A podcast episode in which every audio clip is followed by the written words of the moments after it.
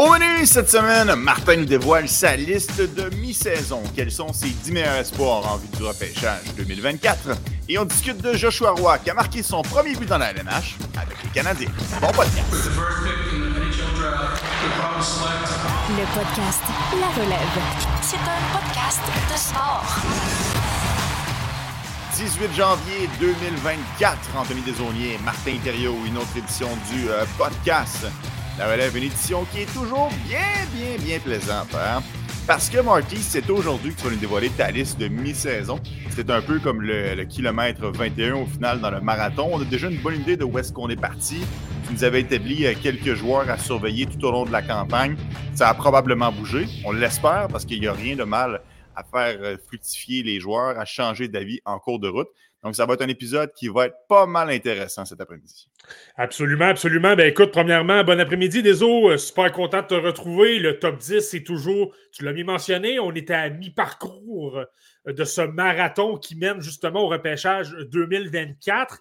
Et cette année, sais, mes top 10, souvent, ça va se ressembler un petit peu tout au long de la saison. Il y a deux ou trois joueurs qui vont, qui vont entrer et sortir. Si je te donne un exemple, l'an dernier, euh, tu as eu un, euh, un Cam Allen qui était dixième de ma liste préliminaire, avait sorti, finalement, pas été dans mon top 64. Un gars comme Charlie Stramel était neuvième. Je me souviens que lorsque j'avais dévoilé ça, tout le monde disait c'est sûr que tu ne l'auras pas, que c'est n'importe quoi. Pourquoi euh, as-tu un joueur aussi, aussi haut que ça? Et j'avais admis je serais extrêmement surpris de le garder dans ma liste finale. Et tu vois, il était dans les alentours du 50e rang de ma liste finale du repêchage 2023. Donc, ça évolue beaucoup. Et cette année, je te dirais le top 10. Par contre, depuis qu'on fait le podcast La Relève des autres, je te Question pour toi, Marty, avant que tu enchaînes. Est-ce que ton top 10 de mi-saison ressemble quand même plus à ton top 10 final pour les années précédentes? Je comprends pour celui de début d'année parce qu'au final, tu as une année complète de développement euh, sur, sur, la cravate. Mais si je me souviens bien, l'année dernière, tu avais genre un Slavkowski, peut-être septième, qui a terminé, euh, qui est terminé un petit peu plus haut, des petites fluctuations comme ça, mais pas de Kamalin qui est passé de 10 à 65.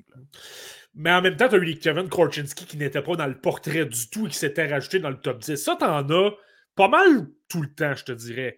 Là, la, la grosse différence, je trouve qu'il n'y a pas énormément de changements. Oui, tu sais, je vais vendre la mèche, c'est Caden Lindstrom est dans le top 10, mais tu sais, c'est un peu normal tout le monde en parle. C'est un espoir de très haut niveau. Il a montré beaucoup de belles choses avec les, les Tigers de Minnesota dans la WHL. c'est un, un, petit peu normal. Là, ce que je trouve intéressant cette année, c'est qu'il n'y a pas énormément de fluctuations. Ceux qui sont sortis du top 10 sans dévoiler où ils sont dans ma liste, ils sont encore top 20. Ce pas des joueurs qui sont en train de dégringoler. Ce sont des joueurs que j'aime quand même bien, que je considère encore, mais que pour des raisons euh, aléatoires, ben, il y a des joueurs qui sont euh, passer devant. Mais ce que mhm. je trouve particulier de ma liste de mi-saison, et tu vas voir, je vais probablement le répéter au moins dix fois pendant l'épisode, j'ai énormément de difficultés à me faire une tête sur les rangs 3 à 9. C'est extrêmement serré. Ne me jugez pas si j'ai un joueur 9e et qu'il semble bas, parce que l'écart est très mince entre le 9e rang et le 3e rang. Je ne serais vraiment pas surpris que mon joueur au 9e rang se retrouve trois, peut-être même deuxième dans ma liste finale. Il y a peu d'écart, ça joue à peu de choses, ça joue à des mini-détails. Là, tu as plein de joueurs là-dedans qui ont des situations très particulières qui font en sorte que je ne les ai pas nécessairement à l'endroit où ils mériteraient peut-être de se retrouver. Je pense que tu as une idée de quel joueur je parle. Ah oui. Donc, euh, tout ça pour dire que ça, ça rend ça extrêmement intéressant. Et là, ben, même mon joueur qui est au dixième rang, l'écart est quand même assez mince entre les joueurs devant lui et même les, les 11, 12 ou 13e. Là, des, je, je te le dis tout de suite, tout de suite Ryder Richie, qui était le dixième de ma liste préliminaire, n'est pas très loin, mais il euh, a sorti du top 10. Donc, tu as plein de joueurs comme ça qui rendent ça intéressant. Et donc, euh, c'est ça. C'est, euh, je me suis cassé beaucoup la tête, je te dirais, à faire un ordre parce que de 3 à 9, il y a du talent, pas à peu près. C'est la raison pour laquelle, parce que au final, tu fais une liste à l'année. Ton top 64, tu ne l'inventes pas à trois semaines du repêchage. Là, tu, l'as déjà concocté. Mais c'est la raison pour laquelle on ne le dévoile pas tôt dans la saison. Parce qu'il y a tellement de fluctuations qu'au final, tu donnes un top 10. Puis après ça, s'il y a des joueurs qui bougent, tu n'as pas l'air trop girouette. Donc, c'est un peu pour ça qu'au final, on donne tout simplement un top 10 de mi-saison, comme on le fait au début de l'année. Et par la suite, lorsqu'on va arriver vers la fin de la saison, là, on va dévoiler le top 64 complet de Marty. Mais bon, chaque chose en son temps. Commençons par le top 10 aujourd'hui. Je suis sûr qu'on va avoir du fun. Merci d'être avec nous pour cet épisode du podcast La Relève. Vas-y, Marty, sans plus attendre. Qui as-tu? Rang? Au dixième rang, donc, on a quelqu'un qu'on a eu l'occasion d'observer au championnat mondial de hockey junior. Euh, c'est un défenseur que j'aime beaucoup qui évolue avec euh, Denver, dans la NCA présentement et là, à égalité du moins, là, au 12e rang des meilleurs pointeurs de toute la NCA au complet. Donc, un des meilleurs défenseurs, deuxième meilleur défenseur euh, de toute la NCA. Il n'est pas repêché. J'ai le défenseur Zev Bouillum. Donc, Zev Bouillum, évidemment, c'est pas nécessairement le joueur avec le plus gros gabarit, mais tu le regardes jouer et je pense que le mondial junior a confirmé des choses dans ma tête. Je le savais qu'il était bon sous pression. Je savais qu'il n'y avait pas de problème de ce que tu lui appliquais euh, de l'échec avant lorsqu'il jouait dans la NCA contre des joueurs plus vieux, des joueurs de 20, 21, 22, 23 ans. Il n'y a pas de problème. Il est calme. Il est excellent. Tu sais, il est très agile. C'est quelqu'un qui tourne très rapidement sur lui-même et capable de vraiment bien rouler les mises en échec, ce qui fait en sorte que, oui, il est 6 pieds 183 livres. Il est peut-être moins imposant que d'autres défenseurs, mais il n'y a aucun problème. Il se sort très bien de la pression. Et par la suite, lorsque tu le retrouves au niveau offensif, c'est quelqu'un qui bouge très bien le long de la ligne bleue. C'est quelqu'un qui passe son temps à énormément bouger la rondelle, à créer de l'attaque, à, faire des feintes d'épaule, à faire des feintes et tout ça pour vraiment euh, influencer le schéma adverse, ouvrir des lignes de passe ou obtenir des lignes de tir. Il est excellent là-dedans. Tu vois qu'il y a une belle confiance. Moi, je pense que c'est ce que le mondial junior a montré. Tu sais, dans un calibre de jeu peut-être moins fort, mais euh, différent, sur des patinoires européennes, plus d'espace, euh, les meilleurs joueurs de ton âge. Tu as des joueurs là-dedans qui, euh, par moment, il y en a qui ont joué dans la Ligue américaine, dans la Ligue nationale de hockey. Ce sont des défis qui sont un petit peu plus importants. Et je trouve que Zev Bouillum, ça a été difficile au début du tournoi. Quelques revirements et tout ça, on dirait, il tentait de trop en faire, il tentait de mettre un peu trop de pression. Mais moi, je pense que c'était davantage de s'habituer au calibre de jeu, au rythme de jeu. Et à partir du deux ou troisième match là, euh, du championnat mondial de hockey junior, je pense qu'il a montré ce qu'il est capable de faire. Transporter la rondelle, beaucoup de confiance, n'avait pas peur de transporter la rondelle d'un bout à l'autre et de, déborder deux ou, euh, ou, trois joueurs en même temps. Euh, donc, je le répète, c'est quelqu'un qui, au niveau des statistiques, est déjà très à l'aise. Quelqu'un qui a obtenu 5 points à ce match au Mondial Junior, donc très, très, très bon quelqu'un qui bouge bien la rondelle. Tu le sais à quel point j'aime les défenseurs qui sont justement créatifs, qui, euh, créent énormément d'attaques des autres, surtout lorsqu'on parle du sommet d'un repêchage. Je pense que c'est là que tu veux tes, joueurs vedettes, tes joueurs qui ont un potentiel de devenir très dominants dans la LNH. Donc, euh, vraiment, Zev Bouillum, c'est à cet endroit-là que je l'ai. Dixième rang, comme je le répète, a grimpé un peu. C'est quelqu'un qui a toujours été dans les alentours du du 15e rang dans les alentours de ma liste préliminaire. Ça a toujours été quelqu'un que j'aimais beaucoup, même avec le programme américain des moins de 18 ans. Mais là, euh, vraiment, il, oui, il m'a réconforté. La raison pour laquelle il a grimpé, c'est vraiment euh, lorsqu'il a eu de la pression contre du calibre un peu plus supérieur. Il a très bien, euh, il a eu d'excellentes prestations. Ça s'est bien passé. Ben moi, ben, ça m'a convaincu. C'est quoi ta projection réaliste, Marty, pour Zev Bouillum dans la Ligue nationale de hockey? À quoi on peut s'attendre de lui? Est-ce que, est que les outils pour être un défenseur de première part, selon toi? Je pense qu'il a absolument les outils, ça c'est clair. Je pense qu'au minimum, c'est un. C'est pour ça qu'il est un peu dixième. Je pense que tous les défenseurs que j'ai devant, il y a peut-être plus de certitude quant à dire, OK, ceux-là, ce sont vraiment des défenseurs de première plaire euh, à 85-90% même dans certains cas 100 là, Je vais revenir. Probablement la, surprise de mon top 10, là, euh, tu vas voir, ça, tourne autour de ça. Zef Bouillon, je ne peux pas le dire à 100% Je peux te dire qu'il est assurément un défenseur top 4, assurément un troisième défenseur. Là, je pense que ça dépend toujours dans laquelle, quelle équipe il pourrait aboutir. si je te, je te, donne un, je donne un exemple. S'il est repêché par euh, les Ducks d'Anaheim, par exemple, je pense pas que ça arrive, mais supposons que ce serait les Ducks. Et là, tu te retrouves avec une équipe qui a Pavel Mintyukov, qui a Olen Zellweger. Euh, par la force des choses, peut-être qu'il se taillerait une place au sein d'une deuxième paire, mais s'il y a quelqu'un devant toi, c'est un peu plus compliqué. Mais je pense que dans la bonne équipe, dans le bon scénario où il y a moins de défenseurs, qu'on lui donne beaucoup de temps de jeu, qu'on lui donne vraiment des occasions de, créer de l'attaque, d'avoir la première vague d'avantages numériques, euh, de développer de la confiance. Je pense que c'est quelqu'un qui a un potentiel, là, à ce moment-là, de devenir un défenseur de première paire. Et je pense même, tu sais, a une mini chance d'être un défenseur numéro un, mais il est dixième, ce n'est pas pour rien. Là. Je ne peux pas le dire euh, avec énormément d'assurance, contrairement au. Euh, parce qu'il y en a d'autres des défenseurs dans ma liste, on le dit souvent, là, le, le repêchage 2024, c'est un repêchage de défenseurs. Euh, on peut le dire avec plus de certitude dans certains cas, peut-être un peu moins pour Zev Bouillum.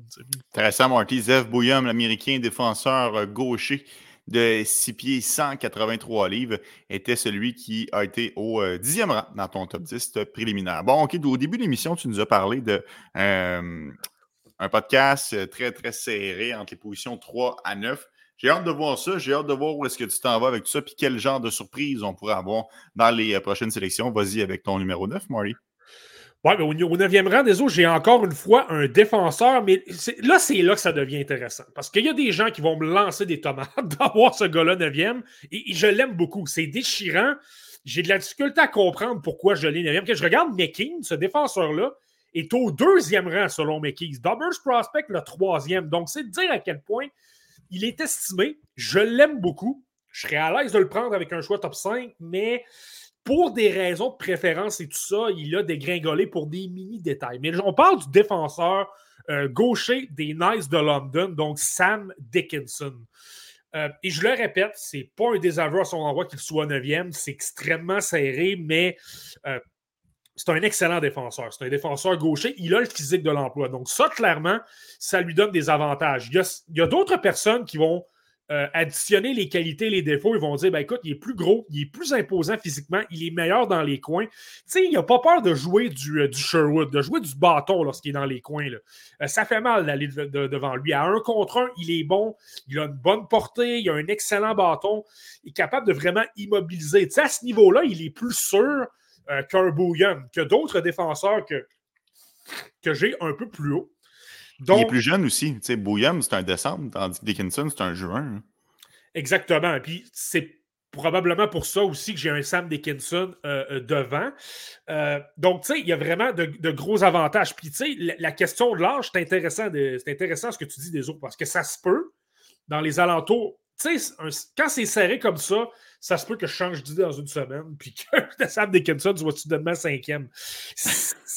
Ça, ça, lui. Non, mais, c'est vrai, ça lui donne. C'est clairement, ça lui donne un avantage. Ça lui donne un avantage par rapport à d'autres joueurs qui sont euh, un peu plus hauts. Euh, c'est quelqu'un qui, est très, qui, est très, athlétique, qui patine super bien, transporte la rondelle d'un bout à l'autre de la patinoire. Euh, il a une aisance. C'est quelqu'un qui a quand même une bonne. Ça, il a un bon sens offensif. Donc, il n'a pas peur de transporter la rondelle, de vouloir l'amener de l'autre côté. Quelqu'un qui bouge très bien la rondelle, tu sais, le côté imprévisibilité attirer un joueur vers lui pour donner plus d'espace à un coéquipier pour obtenir des tirs, il est très bon. Et tu sais, moi, ce que, ce que j'aime beaucoup de Sam Dickinson, euh, il a un excellent tir sur réception, mais aussi pour avoir vu certaines séquences, euh, parfois la rondelle n'était pas nécessairement très bien placée vers lui, dans le sens, tu peux lui donner une passe dans les patins. Vois une façon de s'ajuster, de placer ses mains euh, d'une façon différente et de décocher des tirs sur réception quand même de qualité. Ça, je trouve que pour s'ajuster, pour amener des, détails dans son jeu, je trouve que ça a été, c'est très, très bien dans son cas. Euh, moi, la raison pour laquelle il est neuvième, et je le répète, ce sont de mini-détails par rapport aux autres, c'est par moment peut-être son sens du jeu, mais je, veux dire, par rapport aux autres. C'est pas qu'il n'y a pas de sens du jeu, il y en a quand même un, mais peut-être un peu moins que les joueurs que j'ai devant. Par moment, je trouve que sa prise de décision est un peu douteuse. Il tente par moment de trop. Tu sais, c'est un gars qui a un gros coup de patin, qui est très imposant, il a énormément de confiance, et par moment, ça le rattrape il tente d'en faire. Tu sais, même s'il y a un joueur derrière lui qui lui met beaucoup de pression, que ça devient une situation à haut risque, il garde la rondelle quand même. Et là, ça, crée, ça peut causer des revirements, ça peut faire, euh, ça peut causer des pertes de rondelles et tout ça. Donc là, si tu commences à faire le jeu des préférences, et tu vas voir, là, autres, j'ai énormément de centres, énormément de défenseurs avant Sam Dickinson. Donc là, tu fais le jeu. Bon, ben, j'aime beaucoup les joueurs de centre. Il est peut-être un peu plus, euh, un peu moins à risque. Euh, cette qualité-là est bonne, cette qualité-là est, moins bonne aussi. Donc, je pense que dans le cas de Sam Dickinson, c'est vraiment le petit, mais j'insiste, le mini détails, mais pour le reste, un gros défenseur de format géant qui patine, qui a de la confiance. Je pense que c'est très bon. Et petite anecdote des autres, parce qu'on le sait maintenant, je travaille pour la Ligue canadienne, j'ai accès à des notes pour les meilleurs espoirs. Il y a le match des meilleurs espoirs de la Ligue canadienne de hockey qui a lieu la semaine prochaine du côté de Moncton. Et Sam Dickinson, petite anecdote, euh, je pense va faire. Je pense que certains partisans des Canadiens qui vont le vouloir soudainement. C'est un natif de Toronto, mais son équipe préférée est les Canadiens de Montréal. Donc là, on voit les Canadiens qui gagnent de plus en plus. On commence à douter peut-être davantage d'avoir un choix dans le, dans le top 5, si on veut, mais si on pouvait repêcher dans les alentours de, de 9 ou 10e, et que là, tu as un Sam Dickinson qui, je le répète, malgré le fait qu'il est de Toronto, c'est un partisan des Canadiens de Montréal lorsqu'il était jeune. Euh, puis c'est un, ancien partenaire en défense de Logan Mayou. Il est gaucher, alors que Mayou est un droitier. Euh, je trouve qu'il a pris certains euh, détails du jeu de Mayou, notamment pour, appuyer, pour, pour amener de l'attaque en avantage numérique et tout ça. Donc, euh, c'est extrêmement intéressant quand même à savoir. Est-ce que Sam Dickinson va faire un cutter Gauthier et refuser de porter le chandail des Maple Leafs pour rejoindre les camps des Canadiens? Seul l'avenir nous le dira, Marty. Euh, sans blague, est-ce qu'il joue, euh, est qu'il joue sur la même paire qu'Oliver Bunk avec les Knights de London? Ça change par moment. Je pense que je l'ai déjà vu, mais je pense que la plupart du temps, c'est davantage Isaiah George. Mais ouais, il a 19 ans, ouais. Exactement. Mais c'est une équipe qui a beaucoup de, euh, de, ben, de, profondeur en défense. Tu as, énormément de choix. Tu as Jackson Edwards qui peut jouer euh, sur les, les, paires et tout ça. Les, Knights de London, je pense que c'est un avantage pour des Lunters. C'est une équipe qui a énormément de, de profondeur. là, je dis à la défense, mais à l'attaque, c'est la même chose. Tu as des Easton Cowan, des. Euh, Denver Barkey. Comment? Denver Barkey. Denver Barkey. Tu as Sam O'Reilly qui commence à grimper dans les listes pour le repêchage 2024, qui est très bon aussi. Euh, donc, tout ça pour dire, mais très souvent, c'est Isaiah George que j'ai vu avec, euh, avec Sam Dickinson. Deux gars qui bougent très bien la rondelle, donc je pense que ça donne un bel avantage euh, pour, pour les Knights of London. Ça vous dit quelque chose, Isaiah George, vous l'aviez vu au match des meilleurs espoirs de la Ligue canadienne l'an dernier. D'ailleurs, ça s'en vient, ça. Puis à suivre un peu plus tard à l'émission, on va parler des All Prospect Game euh, Marty, du côté des Américains, on fait ça en fin de podcast tout à l'heure. Deux commentaires euh, rapides. Le premier est celui de Pierrick Cusson. Il ne faut pas perdre de vue que c'est une projection à quoi les joueurs vont ressembler dans 4, 5, 6 ans. Donc, oui, quelques mois de différence peut, faire peut être important, mais ce n'est pas primordial. C'est vrai, tu as raison, Pierrick. C'est un outil, c'est euh, quelque chose qu'il faut considérer. Tu sais, Connor Bedard, c'est un late. On ne va pas commencer à rejeter Connor Bedard du revers de la main parce qu'il n'est pas né au bon moment. Mais ça reste que lorsque deux joueurs sont très serrés, surtout des joueurs de petit gabarit, euh, tu peux avoir une projection de poussée de croissance, donc là, ça peut devenir intéressant. Content que tu sois là, Pierre, on se parle souvent sur euh, le chat de BPM Sport. C'est le fun de se parler sur celui du podcast Le Relève. Commentaire de Titienne09 Marty. Est-ce que Dickinson pourrait ressembler à un futur Kaden Goulet? C'est pas vraiment le même style. Moi, je trouve que Sam Dickinson, pour faire un parallèle, c'est un peu, puis c'est pas pour rien que Sam Dickinson est, un espoir top 10. J'ai mentionné qu'il y a certaines personnes qui l'ont deuxième de leur liste. C'est un mélange entre Kaylin Goulet et Logan Mayou, si tu veux. Tu sais, le côté transport de rondelles, le côté offensif pur est beaucoup plus là chez, Dickinson que chez. Puis, tu sais, Goulet s'est énormément amélioré à ce niveau-là. Là.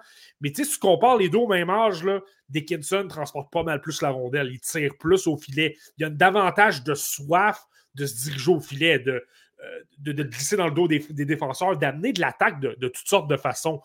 Euh, c'est pour ça que je dis un peu mélange de Mayou et de Goulet. je pense qu'il a le côté physique de Goulet, il est capable de bien jouer euh, devant le filet, il est quand même efficace dans les coins et tout ça, mais pour le côté transport de rondelles très offensif, là, je pense qu'on est davantage dans le, côté Logan Mayou, mais il est plus agile, il bouge mieux. C'est quelqu'un que je trouve qui est plus intelligent sur une patinoire que Logan Mayou. Il a un, il y a un meilleur, malgré ce que j'ai dit tout à l'heure, il y a un meilleur sens du, euh, jeu un peu. Donc, euh, ce sera un peu le parallèle que je ferai. Mais encore une fois, tu le sais, des autres, je le dis souvent, les comparaisons, euh, ça, arrive parfois que j'en ai, mais je ne sais pas ma force. non, c'est correct. écoute, Marky, tu es déjà assez solide dans bien les trucs. Tu peux en laisser aux autres, tu as le droit. Alors voilà, c'est le numéro 9 pour Marty, le défenseur gaucher de 6 et 3, 194 livres. Sam, Dickinson. On va aller au euh, numéro 8. Qui nous réserve-tu à cet endroit? Un, autre, un autre joueur que je suis un peu découragé d'avoir là, et tu vas le comprendre, je dois dire ça dans chaque liste, dans chaque étape qu'on a franchie pour ce type de joueur-là. C'est pas un joueur qui est classé là en raison de son talent, de ce qu'il présente. Son... Et je parle évidemment, puis lorsque je te dis que c'est extrêmement serré, ce joueur-là est un peu victime de tout ça. J'ai Ivan Demidov au huitième rang. Donc ça ah, ok. Tu veux dire que tu l'as là parce que c'est un russe? Euh, pas simplement le facteur russe des eaux, le facteur Ska de Saint-Pétersbourg. Et tu vas, tu vas hmm. comprendre, là, au niveau du talent, Ivan Demidov, s'il était n'importe où, honnêtement, là, s'il jouait pour le Torpedo Nijni Novgorod, qui est une équipe qui semble vouer davantage d'importance, qui ne semble ça ne me semble pas les déranger que leurs joueurs se retrouvent dans, la LNH. Tu as vu l'article de notre ami Nicolas Coutier de TVA Sport avec le directeur général du Torpedo qui, le directeur général disait on ne les retiendrait pas si, lorsqu'ils seront prêts, ils seront prêts. Euh, ça ne nous dérange absolument pas qu'ils partent pour la LNH et qu'on ait moins de, de talent. Tu sais, là, il parlait surtout dans le cas de Bogdan Konyushkov, là, mais si un gars comme Demidov jouait pour une équipe comme ça, là, je ne serais pas inquiet. On lui donnerait du temps de jeu, on lui donnerait des occasions de se développer. On le mettrait dans un calibre de jeu qui est vraiment euh, approprié pour euh, son niveau de jeu. Mais là, ce qui se passe dans le cas de, euh, d'Ivan Demidov, donc il bourrait de talent. En talent, simplement, s'il appartenait au Torpedo de Nijni Novgorod ou n'importe quelle équipe où il y aurait plus de chances de se retrouver dans la LNH et d'être bien développé, il serait deuxième de ma liste. Je pense que derrière Macklin Celebrini, Ivan Demidov est le meilleur joueur de ce repêchage-là. Après Celebrini, là, il a des mains absolument exceptionnelles. C'est quelqu'un qui n'a pas peur de déjouer deux, trois, quatre joueurs. Il est extrêmement vif et c'est un peu à la russe, là, il va tourner ses hanches très rapidement, ce qui fait en sorte qu'il est toujours capable d'esquiver la pression, d'esquiver un peu les mises en échec. Il est très bon en protection de rondelles. Ça fait en sorte qu'il devient très bon euh, le long des rampes. Donc, lorsque tu lui mets de la pression, il est capable de tourner toutes les façons. Et étant donné qu'il a énormément de créativité, ben, il peut déjouer deux ou trois joueurs. Puis s'il voit que ce n'est pas le cas, et là, c'est là que je vais faire une comparaison avec Matvei Mishkov, que lui, je lui j'étais moins emballé de son jeu défensif et de sa gestion de la rondelle. Demidov est très bon. S'il voit que l'option numéro un, c'est de rejeter la rondelle par, par la rampe, de remettre un coéquipier et simplement d'acheter un peu de temps, il va le faire, il n'y a aucun problème. C'est surtout un fabricant de jeu. Donc, tu sais, si tu le compares à Mishkov, Mishkov est un bien meilleur marqueur, c'est quelqu'un qui a un bien meilleur tir. Et moi, tu le sais, désolé, je le dis souvent, j'ai toujours une petite tendance vers ceux qui ont des bonnes mains, des, fabricants de jeu, ceux qui, créent les occasions. Donc, moi, c'est pourquoi j'aime peut-être un peu plus Demidov qu'un Mishkov. Euh, je trouve qu'au niveau LNH aussi, il est plus sûr. Il a un meilleur coup de patin que Mishkov, donc ça fait en sorte que son accélération, sa, vitesse de séparation pour pouvoir euh, se créer de la distance avec les adversaires, il n'y a pas de problème, il est plus efficace. Et surtout, défensivement, il s'implique beaucoup. On le voit très régulièrement, c'est le premier attaquant qui revient dans son territoire. Il est souvent quand même bien positionné. Bon, par moment, il est peut-être un peu trop intense et va se sortir des lignes de passe, mais en général, je trouve que l'intention est là. Il travaille bien. Ce que donc, je pense que dans la LNH, il peut s'amener. Euh, il va devenir très euh, habile, va devenir très efficace. Euh, parce que justement, l'entraîneur n'aura pas peur de lui donner des chances. Ce n'est pas, pas, un joueur qui va te faire mal parce qu'il triche constamment.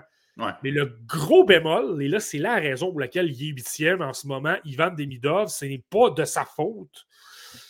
Il joue présentement dans la MHL. Il a, il a joué un, il a joué quatre matchs dans la KHL, un dans la VHL, donc l'équivalent de la Ligue américaine, mais pour la KHL.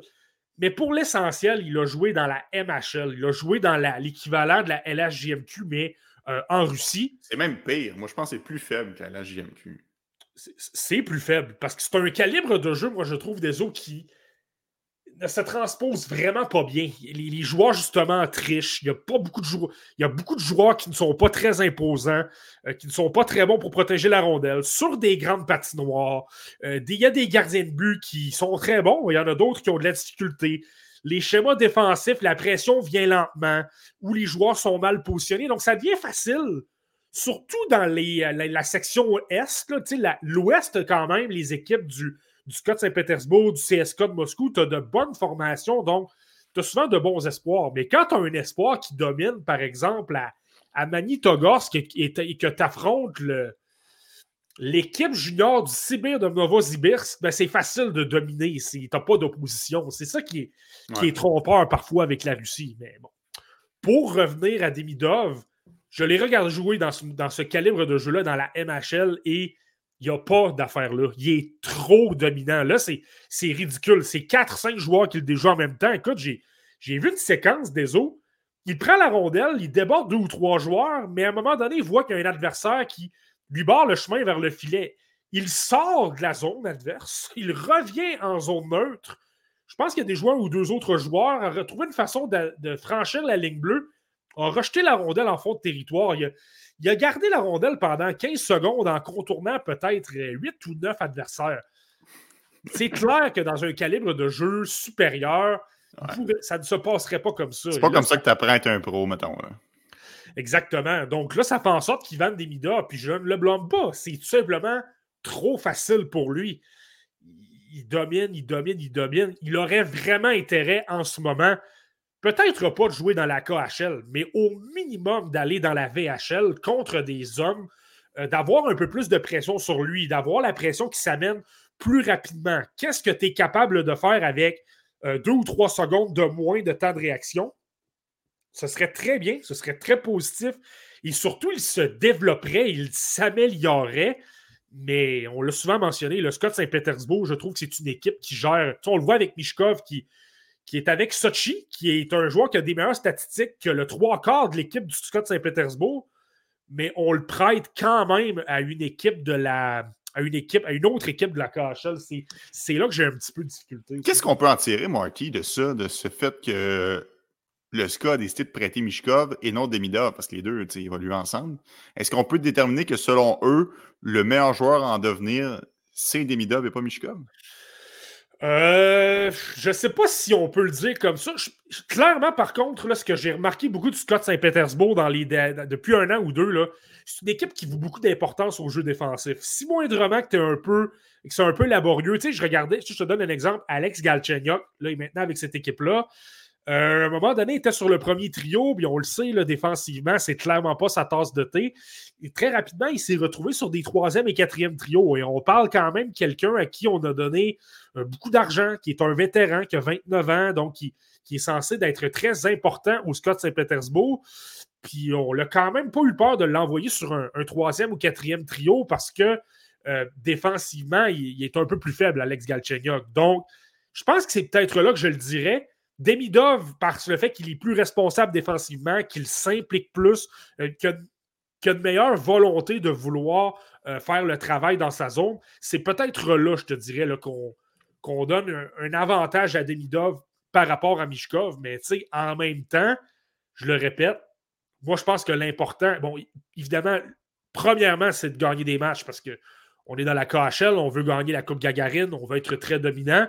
Mais avec nos jeunes joueurs, s'ils ne sont pas dans la formation, assure-toi qu'ils se développent comme il se doit. Prête-les à une équipe comme Sochi, qui est moins talentueuse, où il va obtenir du temps de jeu. Puis au final, ben, c'est ton équipe qui va, qui va en bénéficier. Et Demidov, dans deux ou trois ans, va être extrêmement dominant, va probablement euh, dominer complètement les pointeurs de la KHL. Mais là, c'est que tu. Euh, tu joues un peu avec le feu, je trouve. Mais c'est la seule raison, parce que sinon, le niveau talent de, de, d'Ivan Demidov, selon moi, après Macklin Celebrini, c'est le meilleur.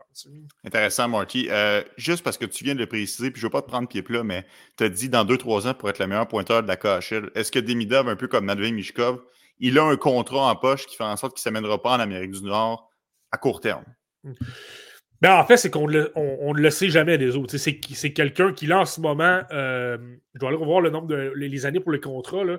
mais tu sais, on ne sait jamais. Il pourrait signer un contrat dans trois ou quatre jours. Ah euh, Comme Bogdan Konushkov a fait au final. Il a signé son contrat après le repêchage, après avoir été repêché par le Canadien. Il a prolongé son aventure en, Russie. Euh, ça arrive, ça.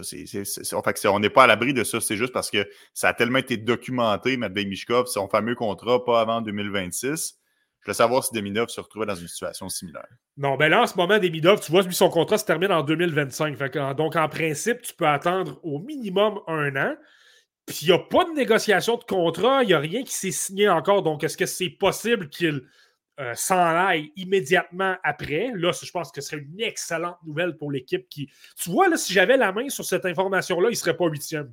là, il se retrouverait deuxième. Une chance que je suis là. Une chance que je suis là, Marty, pour euh, te souligner ces informations importantes. Ivan Demidov, attaquant gaucher de 111, 168 livres, très talentueux, un russe qui s'implique défensivement.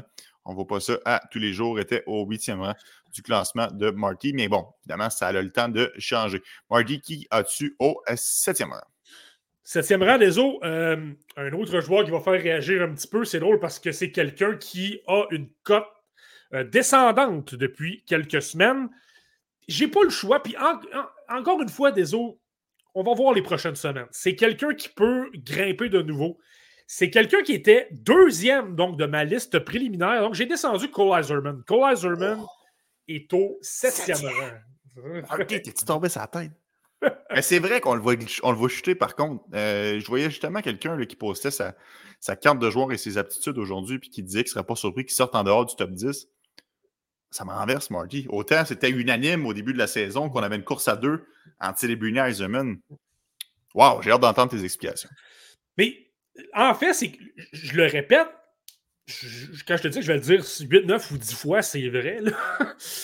L'écart est tellement mince. Donc, si moindrement que tu commences à avoir un petit doute dans ta tête, le top 5, 6, 7 ou 8 est tellement dominant qu'il y a des joueurs qui vont passer devant. Tu n'as pas le choix de dire, bon, lui me rassure un peu plus, parfait, je le grimpe de 2 ou 3 rangs dans ma liste. Celui-là, je suis moins certain, tu le descends. Tu sais, je pense qu'une liste, au final, c'est un peu ça. C'est pourquoi tout le monde a des listes différentes. Il y a des joueurs, il y a des personnes qui sont plus certains par rapport à un joueur qui, là, se disent Moi, je suis certain que ça devient un, joueur de premier trio. Puis là, ça fait en sorte que tu as Trevor Connolly au deuxième rang, par exemple, pas nommé personne. Et à l'opposé, tu pourrais te dire Moi, Trevor Connolly, je ne veux rien savoir pour euh, son attitude. Et là, il sort de, ta liste carrément. Donc, tu sais. Donc, c'est à ce niveau-là. Mais donc, Cole Iserman, de ce que j'ai regardé, j'ai pu l'observer.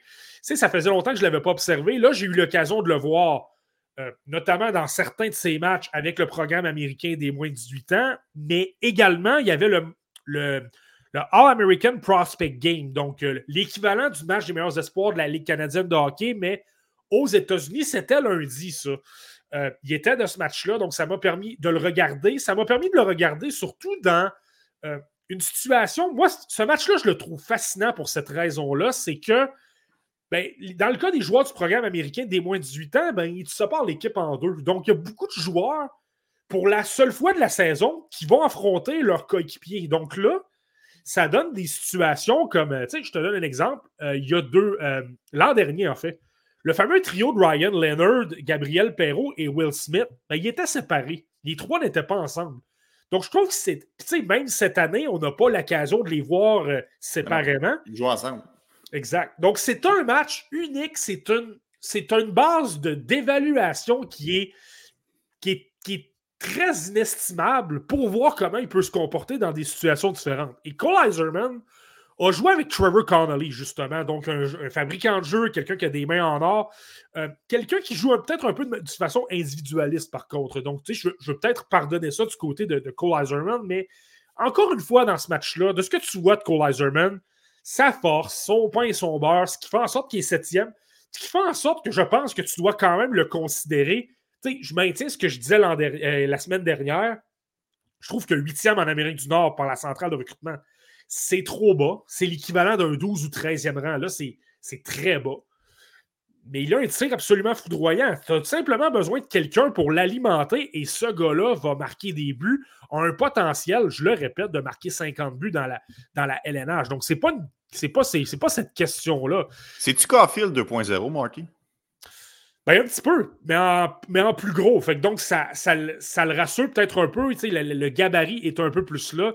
Il est 6 pieds 196 livres. Donc, tu sais, dans les coins, tout ça, euh, sans dire que c'est le plus imposant, mais il s'en sort quand même bien. C'est pas nécessairement quelqu'un qui, que c'est un défaut flagrant, je te dirais. Euh, c'est quelqu'un qui va rivaliser avec le. Il a 32 buts en 30 matchs en ce moment avec le, programme américain des moins de 18 ans. Clairement, il, va flirter avec le record de Cole Caulfield. Mais lui, le gros point, et là, c'est là que je trouve que ça devient un, gros, un gros doute Puis il va devoir améliorer ça dans les prochaines semaines. Moi, je ne le sais pas. Honnêtement, je ne sais pas pourquoi c'est comme ça. Parce que moi, je, je l'ai regardé l'an dernier. Je trouve que c'est quelqu'un qui s'impliquait. Je trouve que c'est quelqu'un qui allait supporter ses coéquipiers. Il était quand même bon pour euh, les relances. il, y avait, un bon coup de patin.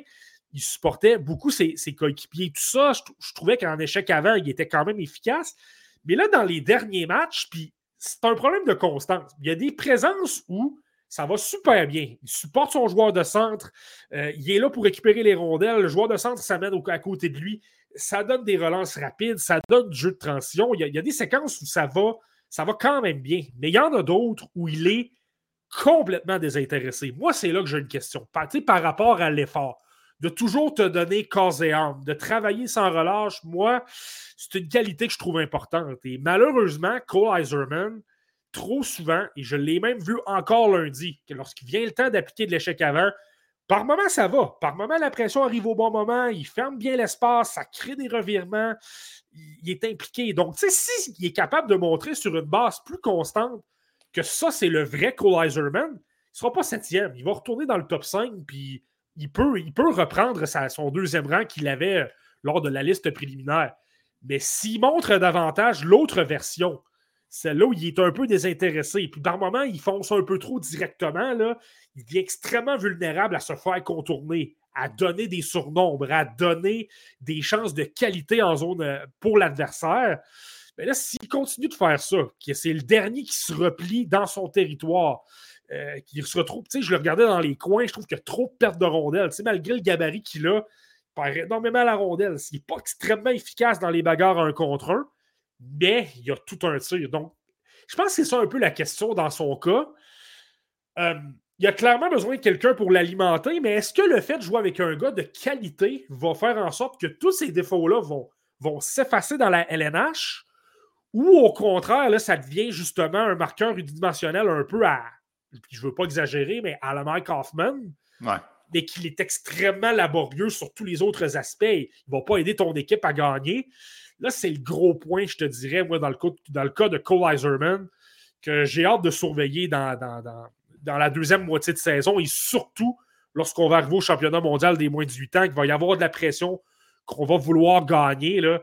Euh, puis j'ai hâte de voir aussi si ça ne va pas le, fouetter peut-être un petit peu, là, de voir qu'il est aussi bas dans les listes, qu'il commence à baisser. Ça peut le chicoter, ça peut le forcer à améliorer certaines choses. Mais de l'adversité, c'est jamais mauvais. Oui, c'était ma prochaine question parce que je me souviens très bien, lors du repêchage 2019, on disait Ah, mais Caulfield marque juste parce que Jack Hughes est un excellent joueur. Puis souvent, on attribue le marqueur plus le crédit aux joueurs qui distribuent la rondelle. Est-ce que James Higgins, au final, fait en sorte que Cole Eiserman est aussi bon sur la patinoire? Elle est là la grande question, mais ça, on ne peut pas le savoir, Marty. C'est à nous de tenter de déceler. En même temps, tu vas me dire, n'importe quel marqueur de but a besoin de quelqu'un qui passe la rondelle. Si tu veux faire des tirs sur réception, c'est comme ça que ça marche. Mais en fait, je pense que ça, c'est une question des eaux. Euh, est-ce que James Higgins rend Cole Iserman meilleur? Je te dirais, là, maintenant, pour l'avoir observé euh, quand même beaucoup, là, justement, jouer avec Higgins énormément l'an dernier. Au début de la saison, ça a été le cas. Là, à un moment donné, il a été séparé. Donc là, euh, depuis deux ou trois mois, là, c'est pas le cas du tout. Ils vont jouer surtout en avantage numérique, mais tu vois, Iserman amène ses points en avantage numérique parce qu'Higgins l'alimente. Moi, ce que j'ai remarqué beaucoup, là, les points viennent beaucoup d'Higgins en avantage numérique. Mais c'est vrai, là, pour le reste, va jouer davantage avec. Euh, soit ça va être soit des Stiga, soit euh, Brody Zimmer, ça va être euh, Christian Humphries, des, des, gars comme ça. Mais là, on le sait pas. Là, on a vu Trevor Conley lundi. Moi, je trouve que ça a été coup-ci, coup-ça. il y a eu des hauts et des bas. Ça s'est bien passé. Il a quand même montré de l'attaque, mais je me serais attendu à plus, là, surtout qu'on n'arrête pas. De, on vend beaucoup Trevor Conley dernièrement. Là. Euh, donc, est-ce que James Higgins le rendait meilleur l'an dernier? là, je pense qu'on commence à savoir que oui. Là, maintenant, est-ce que Cole Iserman peut produire avec un autre fabricant de jeu? Euh, parce qu'on s'entend, James Higgins n'est pas le seul joueur au monde avec une vision de jeu. Là. Non. Euh, chaque équipe en a un au minimum. Là, je pensais que c'est là la, grosse question. Puis s'il peut répondre à ça, moi, je le dis, je le répète, je pense que c'est quelqu'un qui mérite quand même d'être considéré pour, malgré qu'il soit septième dans ma liste en ce moment, peut très bien retourner dans le top 5. Mais en même temps, s'il commence à continuer de donner des doutes au niveau de son jeu, ben, moi, j'ai l'impression que je te parlais que c'était serré. J'ai mis Demidov et j'ai mis Dickinson derrière. Il y a des chances que ces gars-là le, passent devant lui. Peut-être même Bouillon. Intéressant, Marty. Très intéressant ce podcast rempli de surprises. Cole Eiserman au 7e, euh, au septième rang, attaquant gaucher de 6 pieds, 196 livres. Le parqueur au début, le franc-tireur par excellence de ce repêchage 2024. Qui as-tu, Marty, au 6e rang? Sixième rang, donc, de, donc des autres, j'ai quelqu'un ben, quelqu'un que j'aime quand même bien, puis honnêtement, a glissé surtout parce que les joueurs du top 5 ont manqué de, très belles choses, je pense. Euh, je pense euh, j'ai Berkeley Catton, donc le centre des, Chiefs de Spokane. Je m'en cache pas. C'est quelqu'un qui avait. tu sais, c'est quelqu'un qui joue au troisième. C'est quelqu'un qui était troisième du ben repêchage. On dirait que depuis tantôt, tous tes joueurs font juste descendre. C'est vraiment spécial. Ben, mon top 5, ben, je vais le dire comme ça, là, ben, dans un chiffre très sommaire. J'ai deux joueurs de mon top 5 qui n'étaient pas dans le top 10, euh, donc ça donne une idée. Euh, mais donc, Berkeley Catton était troisième de ma liste du préliminaire du repêchage 2024. Puis, ses qualités, je les aime encore. C'est quelqu'un qui a des mains absolument renversantes. Il est à un très beau niveau euh, de, créativité. il a une belle vitesse. Je trouve que c'est quelqu'un qui est capable de, bien supporter ses coéquipiers, qui est capable d'être efficace en relance. Donc, tu sais, il est capable d'être bien positionné. Donc, tu sais, pour les relances, pour fermer le centre, aller mettre de la pression le long des rampes, s'assurer qu'il y ait, pour neutraliser euh, les, contre-attaques adverses, le jeu de transition, je le trouve quand même efficace, c'est pas un problème. je trouve que c'est quelqu'un qui est très complet. Donc, tu sais, il peut te faire mal avec de très belles passes. Il a un niveau de créativité euh, c'est l'un des joueurs, c'est l'un, assurément dans le top 3 ou 4 des joueurs les plus créatifs de ce repêchage-là. je te donne un exemple. Il y a une situation de jeu que je le regardais faire. Euh, il est devant le filet, il est positionné, il y a, un tir au but, il y a, une, occasion pour un retour de lancer. Euh, le joueur normal aurait davantage tenté de vouloir tenter de pousser la rondelle, serait dit écoute, je veux battre le gardien le plus rapidement possible. Mais lui a pivoté sur lui-même et est revenu sur son côté fort puis ça a donné une méchante bonne chance de marquer. Si tu le prends sur le point de vue intelligence, c'est le genre de jeu, si tu fais simplement l'envoyer sur le gardien de but, tu n'as pas beaucoup de force. Tu vas battre le gardien s'il est mal positionné, mais en même temps, ça se passe vite. Donc parfois, tu te dis, ben, j'aime mieux faire ça que, que, rien. Mais dans le cas des Guns, là, ça a donné un tir très puissant. Il y a eu. Les Guns, Catton. Euh, plutôt, excuse-moi. excuse-moi. Mais ouais, c'est ça. Donc, tu sais, euh, Donc, ça lui donne vraiment le, ça lui donnait l'accès au du filet, ça lui donnait plus d'occasions de marquer. Donc, ça, c'est bien. C'est quelqu'un qui a un excellent tir également. Donc, tir sur réception, il est dominant, un bon tir des poignets. Donc, ça va arriver qu'on va le voir s'amener avec beaucoup de vitesse. va utiliser le défenseur comme écran, bas le gardien de but avec un, excellent lancer. Puis, tu sais, lui, ce qu'il faut considérer, Berkeley Catton, euh, il joue énormément. C'est quelqu'un qui joue avec une équipe qui est sais, qui n'a pas participé aux séries dans la WHL l'an dernier, les Chiefs de Spokane, c'est pas une grosse puissance encore une fois cette année. Il joue avec un bon trio, avec Chase Berthollet et euh, l'ancien espoir des, Stars de Dallas, Connor Roulette. Mais sinon, c'est pas une équipe qui a beaucoup de talent. Donc, si ça ne passe pas par Catton, ça devient compliqué un peu. Euh, donc, c'est quelqu'un qui joue beaucoup, par contre. Il y a des matchs que j'ai observés. Il joue 20, euh, 4, 25. Je l'ai vu même vu disputer des matchs de 32 minutes. C'est, fou comment il passe du temps. C'est pas un défenseur, c'est un attaquant. Donc, c'est fou de voir à quel point il prend du temps sur la patinoire. Mais la raison pour laquelle il a glissé, là, je le répète, le top 5, c'est que je trouve qu'il y a de belles bases sur plein de points.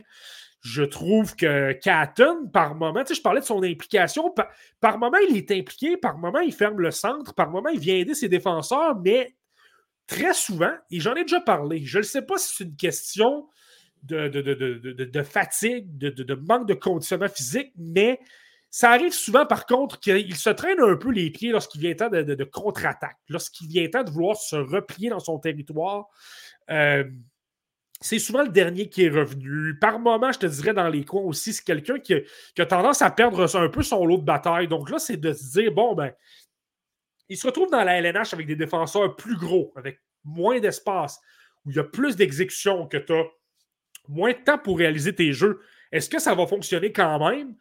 J'aime vraiment son niveau d'habileté. Donc, c'est pourquoi il est sixième. C'est pourquoi je lui donne quand même un, beau rang. Mais je suis moins certain peut-être que les joueurs du top 5. Donc, c'est pourquoi, pour l'instant, Berkeley Catton, je le mets sixième. Marty, tu ne m'as pas beaucoup parlé de son patin. Euh, moi, j'aime bien sa façon de se déplacer sur la patinoire. Il est capable, en transition, d'être à pleine vitesse, comme il est capable de ralentir le jeu. Ça, je trouve que c'est une marque d'intelligence quand même. il y a des joueurs qui ont, ont juste une vitesse. Les autres, c'est tout le temps cette vitesse-là.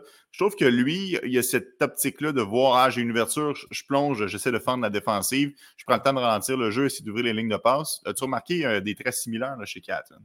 Oui, absolument. Je pense que c'est une belle qualité. il y a un bon coup de patin, mais c'est une qualité aussi de changer ta vitesse, de changer. Euh, je vais te donner un exemple. Puis c'est drôle parce que je regardais Kaden Gooley euh, plutôt cette semaine parler la différence entre jouer contre Connor McDavid et jouer contre Nathan McKinnon, lui disait McKinnon, c'est beaucoup plus difficile parce qu'il patine peut-être légèrement moins rapidement que McDavid, mais c'est plus imprévisible. il bouge, il, prend, il bouge beaucoup plus de direction, il, est, plus puissant. Donc ça là d'un cheval. Exact. c'est ça. Donc, au final, ça fait en sorte que McKinnon, même s'il est moins rapide, on s'entend, il est rapide quand même, mais euh, il est moins rapide que McDavid, mais plus difficile à affronter parce qu'il bouge constamment de direction, il change sa vitesse beaucoup. Donc, Catton, j'ai l'impression que c'est un, peu la, un peu la même chose. C'est quelqu'un qui va euh, toujours être capable de changer sa, vitesse. C'est pour ça, par moment, je trouve qu'il est capable euh, de déborder les défenseurs, donc va battre beaucoup les joueurs avec, avec beaucoup de feintes et tout ça. ça, c'est quand même intéressant. Et ça n'influence pas mon, classement du tout. Mais petite anecdote, le cousin de sa mère, c'est un ancien de la LNH, Corey Sarich, euh, l'ancien défenseur notamment euh, du Lightning de Tampa Bay. Donc ça, je pense que ça aide, ça aide un petit peu. le cousin de sa mère. C'est bon. Je te dis, les joueurs de la Ligue canadienne, maintenant, j'ai des notes quand même popées. ben oui, je, vois ça. C'est assez incroyable. Bon, Berkeley Catton a descendu. Il est passé du euh, troisième rang au sixième rang. Ça a été la même chose pour Cole Eisenman qui a chuté. Demidov a chuté. Euh, Dickinson aussi a chuté un petit peu. Zev Bouillon, par contre. Euh, tu l'avais où marqué, Zev Bouillon, dans ton, dans ton top 10 préliminaire? Préliminaire, je dirais qu'il était environ dans les alentours du 15 ou 16e rang. J'étais n'étais pas sûr, justement, par rapport à, à, la capacité de faire face à la pression des gros, des, gros joueurs de la NCAA qui peuvent lui mettre de la pression. Euh, est-ce qu'il allait être capable de défendre? Et là, ben moi, de ce que je vois jusqu'à maintenant, ça me satisfait beaucoup. il y a des joueurs quand même rapides, des joueurs talentueux. Euh, je les mentionne souvent, mais la division NCHC, elle est très LNH. Tu as beaucoup de joueurs qui appliquent l'échec avant, qui ferment l'espace, qui sont rapides. Il y a beaucoup de joueurs de, de caractère de soutien dans cette ligue-là. Puis il s'en sort très bien. Donc, moi, je te dirais que ça, c'est un gros point qui, le, qui lui a fait gagner des rangs. C'est pourquoi il est passé environ du, du 15 ou 16e rang au rang numéro 10. Puis il y a des chances. Donc, à l'exception de Zev Bouillon, les quatre autres joueurs ont, chuté au classement, ce qui est quand même assez euh, spectaculaire. C'est donc dire qu'on va avoir des, euh, belles surprises euh, dans le top 5, Marty. C'est donc ton numéro 5? Ouais, ben mon, mon numéro 5, lui, a grimpé pas mal. c'est probablement mon joueur le plus surprenant, je te dirais. C'est pas quelqu'un. je pense a Double Prospect qui l'a très haut. Mais moi, je, sinon, je pense que je suis le seul. J'ai Zane Parek, le défenseur euh, oh. du Spirit de Saginaw, défenseur droitier, nouveau coéquipier d'Owen Beck. Donc, et tu sais, lorsque je te parle de certitude des eaux, Zane Parek, puis on, verra bien la deuxième moitié de saison, il, il peut y avoir plein d'éléments qui vont, vont, me faire changer d'idée, mais je trouve. Je trouve qu'il y a beaucoup de choses qui, qui m'inspirent confiance dans le cas de Zane Parek. Premièrement, ben, j'ai pas le choix de parler de son jeu offensif. C'est quelqu'un qui est extraordinaire sur le point de vue offensif. Selon moi, c'est le meilleur défenseur offensif de ce repêchage-là. Puis tu sais, il y a de la vitesse, il, est, il a une très grande force d'accélération. Ça lui prend une ou deux secondes, il accélère extrêmement rapidement et il a des mains qui bougent extrêmement rapidement. Donc, tu sais, pour quand il vient temps de jouer un ou deux joueurs, puis de décoller, de surprendre rapidement, tu peux pas être mal positionné lorsqu'il était devant Zane Parek parce qu'il va foncer dans l'ouverture, il va obtenir toutes sortes de chances. Puis là, il va trouver un joueur qui est libre. Il a une excellente vision de jeu, donc repère à peu près tout le monde. Euh, il a tout un tir des poignets, il y a tout un tir sur réception, donc peut te faire mal avec un tir aussi. Euh, à la vitesse de l'éclair, c'est quelqu'un qui peut passer de sa position en défense à se retrouver au, point des cercles de mise au jeu et, te faire mal avec un point, avec des points. C'est quelqu'un qui te force en avantage numérique pour le, Spirit de Sagina. C'est pas un hasard si présentement, je te rappelle, des autres, c'est un défenseur. Il a 59 points en 39 matchs. C'est le septième meilleur pointeur de toute la OHL au complet. Il y a simplement Hunter Burstevich qui, qui a plus de points chez les défenseurs. C'est absolument renversant. Euh, on s'entend là dans la. Euh, avec le spirit de Saginaw, on a énormément de talent. Tu as, Rodwin Dionisio qui est un défenseur à caractère offensif. Tu as Jorian Donovan qui a été ajouté, le membre de l'équipe Canada Junior, s'ajoute à la défense. Et malgré ça, pour avoir regardé des matchs, Donovan a pris la pole au niveau du temps de jeu. Mais Parek joue quand même son 20, 21 jusqu'à 23, 24, 25 minutes. Là. Donc, on lui fait quand même confiance. On lui donne du temps de jeu. Et tu sais, la, la, victoire écrasante de, de, sur les, euh, les Spitfire de Windsor où Owen Beck a obtenu 6 points. On n'a pas mentionné, mais Parek a obtenu un taux du chapeau. Donc, ça, ça n'a pas nécessairement été mauvais.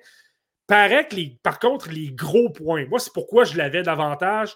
Un peu au même endroit que Bouillon, 5, 15, 16 ou 17e c'était son jeu défensif.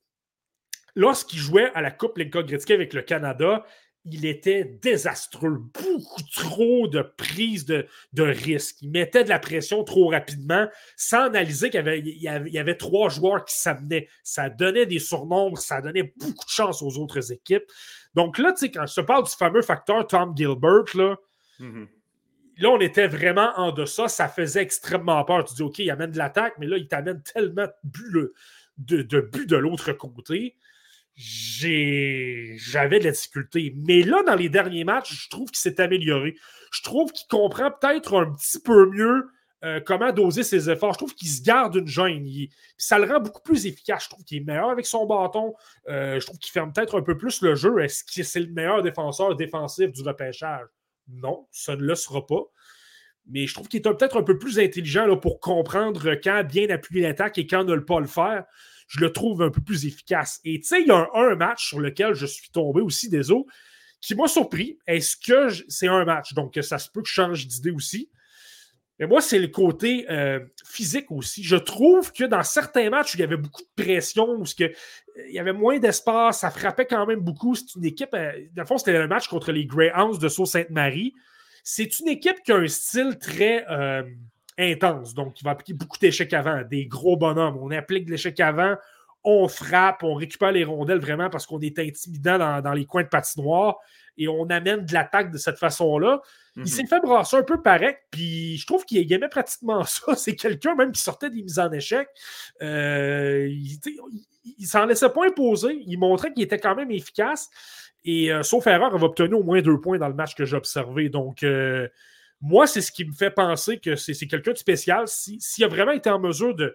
S'il est en mesure de confirmer ce que, ce que, ce que, de ce que je vois depuis le début euh, de la nouvelle année, je te dirais, mais depuis trois ou quatre semaines, je trouve que son jeu défensif s'est vraiment beaucoup amélioré. Euh, s'il peut simplement continuer sur cette lancée-là, ben, il bougera peut-être pas beaucoup, mais je le répète, désolé, il y a tellement. L'écart est tellement mince euh, entre les joueurs des rangs 3 à 9 que il reste du hockey à voir, puis c'est certain que ça peut changer. Exact, ouais, c'est sûr que c'est certain que ça peut changer. Quand même intéressant de voir qu'il a bondi jusqu'au rang numéro 5. Question pour toi, Marky. Si ça a été difficile pour lui défensivement, mais qu'il a réussi à s'ajuster cette année, puis ça se passe mieux dernièrement. Lorsqu'il va faire le saut chez les professionnels, l'exécution va être meilleure, la vitesse de jeu va être plus rapide. Est-ce qu'il y a des chances qu'il recommence à prendre une seconde de retard sur tout le monde puis qu'il recommence à redonner la rondelle et être victime de revirement? Penses-tu qu'il va être capable de faire cet ajustement-là en passant au niveau suivant? Ben moi, ma, moi, ma, projection, c'est que oui. Pour la simple et bonne raison que son coup de patin est extrêmement bon. Il y a une grosse force d'accélération. Donc, lorsque tu veux lui appliquer de la pression, ben, si tu t'es pris au dépourvu, que tu es mal positionné, il va être en mesure de se créer de la séparation et d'amener de l'attaque très rapidement. Moi, c'est là que je te dirais un, un Zane Parek me rassure euh, quand même pas mal. Puis, tu sais, de voir qu'il est en mesure de, de s'ajuster, de commencer à comprendre en une moitié de saison, écoute, OK, je peux, je peux pas faire ça pour faire mal à mon équipe, je dois me, me garder davantage une gêne. Là. Moi, ce que ça me montre, Zane Parek, c'est que c'est quelqu'un d'intelligent. Euh, donc, pas simplement quelqu'un qui a un sens du hockey, mais euh, qui est extrêmement intelligent. Donc, ça, ça, moi, je te dirais que ce sont des choses qui me laissent penser là, que même s'il se retrouve dans du calibre supérieur, que la pression vient plus rapidement, qu'il y a plus d'exécution, je pense qu'il a le cerveau pour être capable de, bien, bien s'en sortir là-dessus. Intéressant, Marty. Pascal du podcast, le TSLH podcast, est avec nous dans le chat. Merci d'être là, Pascal. Ce qui dérange avec lui, c'est le fait que son patin, c'est vrai, l'aide offensivement, mais défensivement, il y a peut-être un petit peu de difficulté à gérer la pression, comme tu mentionnais, Marty. Pour Pascal, c'est un peu tôt, cinquième. Intéressant de voir où vous le classez du côté du TSLH dans vos listes de mi-saison. Je vais regarder ça tout à l'heure à la fin de ce euh, podcast. Euh, Marty, euh, Zane Parek, défenseur droitier. Toujours intéressant, défenseur droitier. On connaît à quel point les directeurs généraux aiment bien repêcher du côté droit de la défense. Zane Parek pourrait intéresser les équipes avec son gabarit de 6 pieds, 181 livres et son excellent coup de patin. Marty, qui as-tu au quatrième rang? Au quatrième rang des eaux, donc, j'ai quelqu'un qui euh, qu'on a au championnat mondial de hockey junior également. J'ai Konsta Elenius, donc le joueur euh, finlandais. Et pour des raisons assez évidentes, ben, premièrement, il domine dans les rangs professionnels. Donc, ça, ça va super bien. Je pense que lorsque tu joues le jeu des comparaisons, tu dis, bon, ben, lui, il est bon, il est bon offensivement, mais il le fait contre les joueurs de la USHL. Des joueurs de moins de 20 ans qui ont, ont moins d'expérience, qui sont moins gros, qui ont moins d'exécution. Euh, Lenus, lui, il le fait quand même contre des hommes. Il y a des anciens de la LNH qui jouent euh, dans cette ligue-là. Donc, c'est une bonne ligue. C'est une ligue aussi qui est, qui est difficile sur le plan défensif, où tu dois être extrêmement impliqué. Tu dois être extrêmement bon dans ton positionnement parce que souvent, lorsque ce n'est pas le cas, les entraîneurs vont te clouer au banc, vont donner moins de temps de jeu, vont donner moins d'occasions parce que tu fais mal à l'équipe. On est peut-être un peu plus sévère que dans d'autres ligues, dans le cas de la Liga finlandaise. Mais lui, ça va bien. 22 points en 31 matchs. Euh, on le voit au championnat mondial de hockey junior. Il n'a peut-être pas montré beaucoup d'attaques. Il a obtenu deux points ces matchs, mais je trouve que dans les, dans les détails, ça allait bien. Il fermait bien le centre, il était intense, il appliquait de la pression, il était là pour récupérer les rondelles et tout ça. Pour une raison que j'ignore, il y avait peut-être un peu moins de flamèche. c'est peut-être la raison pour laquelle il est quatrième, qui n'est pas euh, deux ou troisième, et qu'honnêtement, je me, je me garde quand même une petite gêne avant de dire écoute, c'est un, top 5 assuré. C'est sûr qu'il a manqué un peu d'attaque. C'est sûr que par moment, tu te dis bon, ben, est-ce que c'est davantage un joueur d'intensité qui applique de la pression qui va devenir un bon joueur, mais sans plus, ou c'est quelqu'un qui peut aspirer à vraiment euh, devenir euh, une vedette? Bon, moi, je trouve que 22 points en 31 matchs à son âge, et c'est pas un late. C'est quand même intéressant aussi. C'est quelqu'un qui est né en mai 2006, donc il est jeune. Euh, donc ça, je trouve que c'est bon pour. Euh, je trouve que c'est euh, c'est quelqu'un qui est extrêmement complet. Donc, comme je le mentionnais, défensivement, il est très bon. Ferme bien le centre, il est bon en transition, transporte bien la rondelle et tout ça. lorsque pas la rondelle, ben, extrêmement intense. Donc, capable de frapper, d'appliquer beaucoup de bijan d'échecs. Euh, il amène beaucoup d'intensité. C'est quelqu'un qui va constamment être impliqué dans les bagarres un contre un. Euh, je ne dis pas qu'il va toutes les gagner, c'est normal. Il est un peu plus jeune, mais euh, il est impliqué. Puis je pense qu'avec le temps, on dit souvent une projection de 3 ou 4 ans, ben, là, il est 5 pieds 11 pouces et 181 livres. Supposons qu'on le voit dans la LNH à 6 pieds et 190 livres. Moi, je pense que c'est une taille qui est parfaite. Il va être en mesure de gagner beaucoup de batailles parce qu'il est impliqué, il travaille fort, va avoir une belle force physique. Le plus gros point, je te disais, c'est ça, c'est le côté offensif. Moi, je vois quand même qu'il a un bon euh, tir sur réception. Il n'a pas peur d'aller se glisser dans l'enclave, euh, d'esquiver un peu la pression adverse et de décocher des tirs euh, très rapidement. Je trouve qu'il est, il est quand même bon à ce niveau-là. Je trouve que c'est un bon fabricant de jeu aussi, donc capable de remettre la rondelle à ses coéquipiers, de manœuvrer la rondelle en fond de territoire pour faire circuler la, la, rondelle et tout ça. Donc, je pense le côté professionnel, le fait qu'il ait beaucoup de points et qu'il n'y a pas énormément de lacunes dans son jeu. Moi, c'est un joueur de centre aussi. Tu sais, ça, c'est le détail que je n'ai pas mentionné depuis le début, mais tu regardes les joueurs que j'ai en ce moment dans mon top 9, ben, même le top 10, ce sont à peu près tous des centres ou des défenseurs, à l'exception euh, d'Iserman et de, Demidov. Mais sinon, là, on parle de joueurs de centre, donc ça, c'est sûr que ça leur donne un avantage. Si tu as qui est bon dans les deux sens de la patinoire, qui produit dans sa ligue et qui est un joueur de centre, ben, c'est pour ça qu'il est quatrième. Dans les détails aussi, non seulement le coup de patin, mais euh, la mise au jeu, très solide euh, au cercle des mises au jeu, très bon dans l'anticipation du jeu, comprend quand même la façon que le schéma se dessine pour euh, intercepter des passes, briser des attaques, est capable de bien se positionner. Écoute, tout ça dans une ligue d'hommes, c'est difficile d'enlever à Constellinius ce qu'il a accompli cette année. Puis même, tu l'as mentionné, Marky, même si ça n'a pas été le joueur le plus spectaculaire à euh, lors du championnat mondial junior, il a quand même fait de belles choses. Donc, euh, clairement, c'est sûr qu'il est tombé dans l'œil de certains recruteurs. Moi, j'ai vraiment hâte de voir. Je pensais que la dernière fois qu'on en a parlé, quand on a fait la Finlande, Je pensais qu'on peut-être on le verrait peut-être plus dans le coin de 7-8, euh, qui pourrait être une potentielle cible pour euh, le Canadien de Montréal. J'ai hâte de voir s'il va être repêché. Aussitôt que quatrième, ça serait assez spectaculaire. Mais je pense que le top 10 du repêchage 2024 des eaux, par contre, va être extrêmement imprévisible. Là, là, là moi, je l'ai quatrième. Tu as mentionné, bon, je me demandais justement avec le fait qu'il ait moins de statistiques au mondial junior, est-ce que ça pourrait faire en sorte qu'il glisse justement vers les rangs 7-8? Mais honnêtement, c'est possible. Tu sais, c'est pas exclu qu'une équipe 3 ou 4e qui prenne Ivan Demidov, parce qu'il est très bon. J'ai mentionné que je l'avais deuxième au niveau talent. Donc, si toi, tu n'as aucune crainte quant au fait qu'il ne se développera pas comme prévu, tu le repêches. Euh, Sam Dickinson a de très belle qualité. C'est quelqu'un qui a une grosse, de grosses qualités pour le top 5, sans problème. Puis là, donc, tu joues le jeu des déminos. Soudainement, chaque équipe a, euh, son préféré. Puis là, à un moment donné, ben, tu peux te retrouver avec un Costa Elenius qui, qui glisse justement là, au 9 ou au 10e rang. Je te dirais que c'est vraiment un repêchage là, qui, à l'exception de Macklin Celebrini au premier rang, là, ça va être un repêchage extrêmement euh, intéressant pour savoir là, qui, euh, qui pourrait sortir à quel rang. Parce qu'honnêtement, je pourrais. Je pourrais être un 9 en 9, mais je pourrais être aussi 0 en 9. Peut-être 1 en 9 avec, Celebrini. Là, mais mais, tu vois, je trouve ça intéressant que tu dises ça parce que je parlais avec, euh, avec Dominique, euh, notre bon ami euh, et collègue de. Ben, ancien collègue pour, pour nous, dans le fond, les deux, de TVA Sport. Puis on disait, ah, tu sais, le Canadien recommence à gagner, donc chute au classement repêchage parce qu'il grimpe au classement Ligue nationale. Mais au final, peut-être que le joueur que Kent Hughes et Jeff Gordon ont dans leur mire, qui est deuxième sur leur liste, peut-être qu'il va être quand même disponible à 8. Donc, ça, c'est quand même intéressant de, euh, pour les gens qui sont peut-être déçus. Eh bien, bien, bien les gens sont heureux de voir le Canadien gagner, d'autres non, parce qu'ils espèrent avoir le plus haut choix possible. Au final, si le repêchage est tellement imprévisible, c'est pas comme l'année dernière où est-ce qu'on le savait que c'était Bedard, Fantilli, Carson, Will Smith dans l'ordre ou dans le désordre. Là, c'est complètement. Ça peut, aller, ça peut aller dans toutes les directions, donc ça, c'est quand même intéressant euh, de le souligner à ce niveau-là. Constelenius Marty finlandais, attaquant droitier de 5 et 11, 181 livres, arrive tout juste à l'extérieur du euh, top 3. Il arrive en euh, quatrième position. Qui as-tu, Marty, en troisième place sur la, plus marche, la marche la plus basse du podium? L'autre joueur qui est en progression, pas de beaucoup par contre, un rang, donc était quatrième de ma liste préliminaire, j'ai le grand défenseur droitier euh, des Spartans de Michigan State, donc euh, Artem Levchunov, qui est donc euh, le défenseur le plus élevé de ma liste. Donc Artem Levchunov, ben, je trouve qu'il a, ben, il a beaucoup, il coche beaucoup de cases. C'est la raison pour laquelle il est troisième.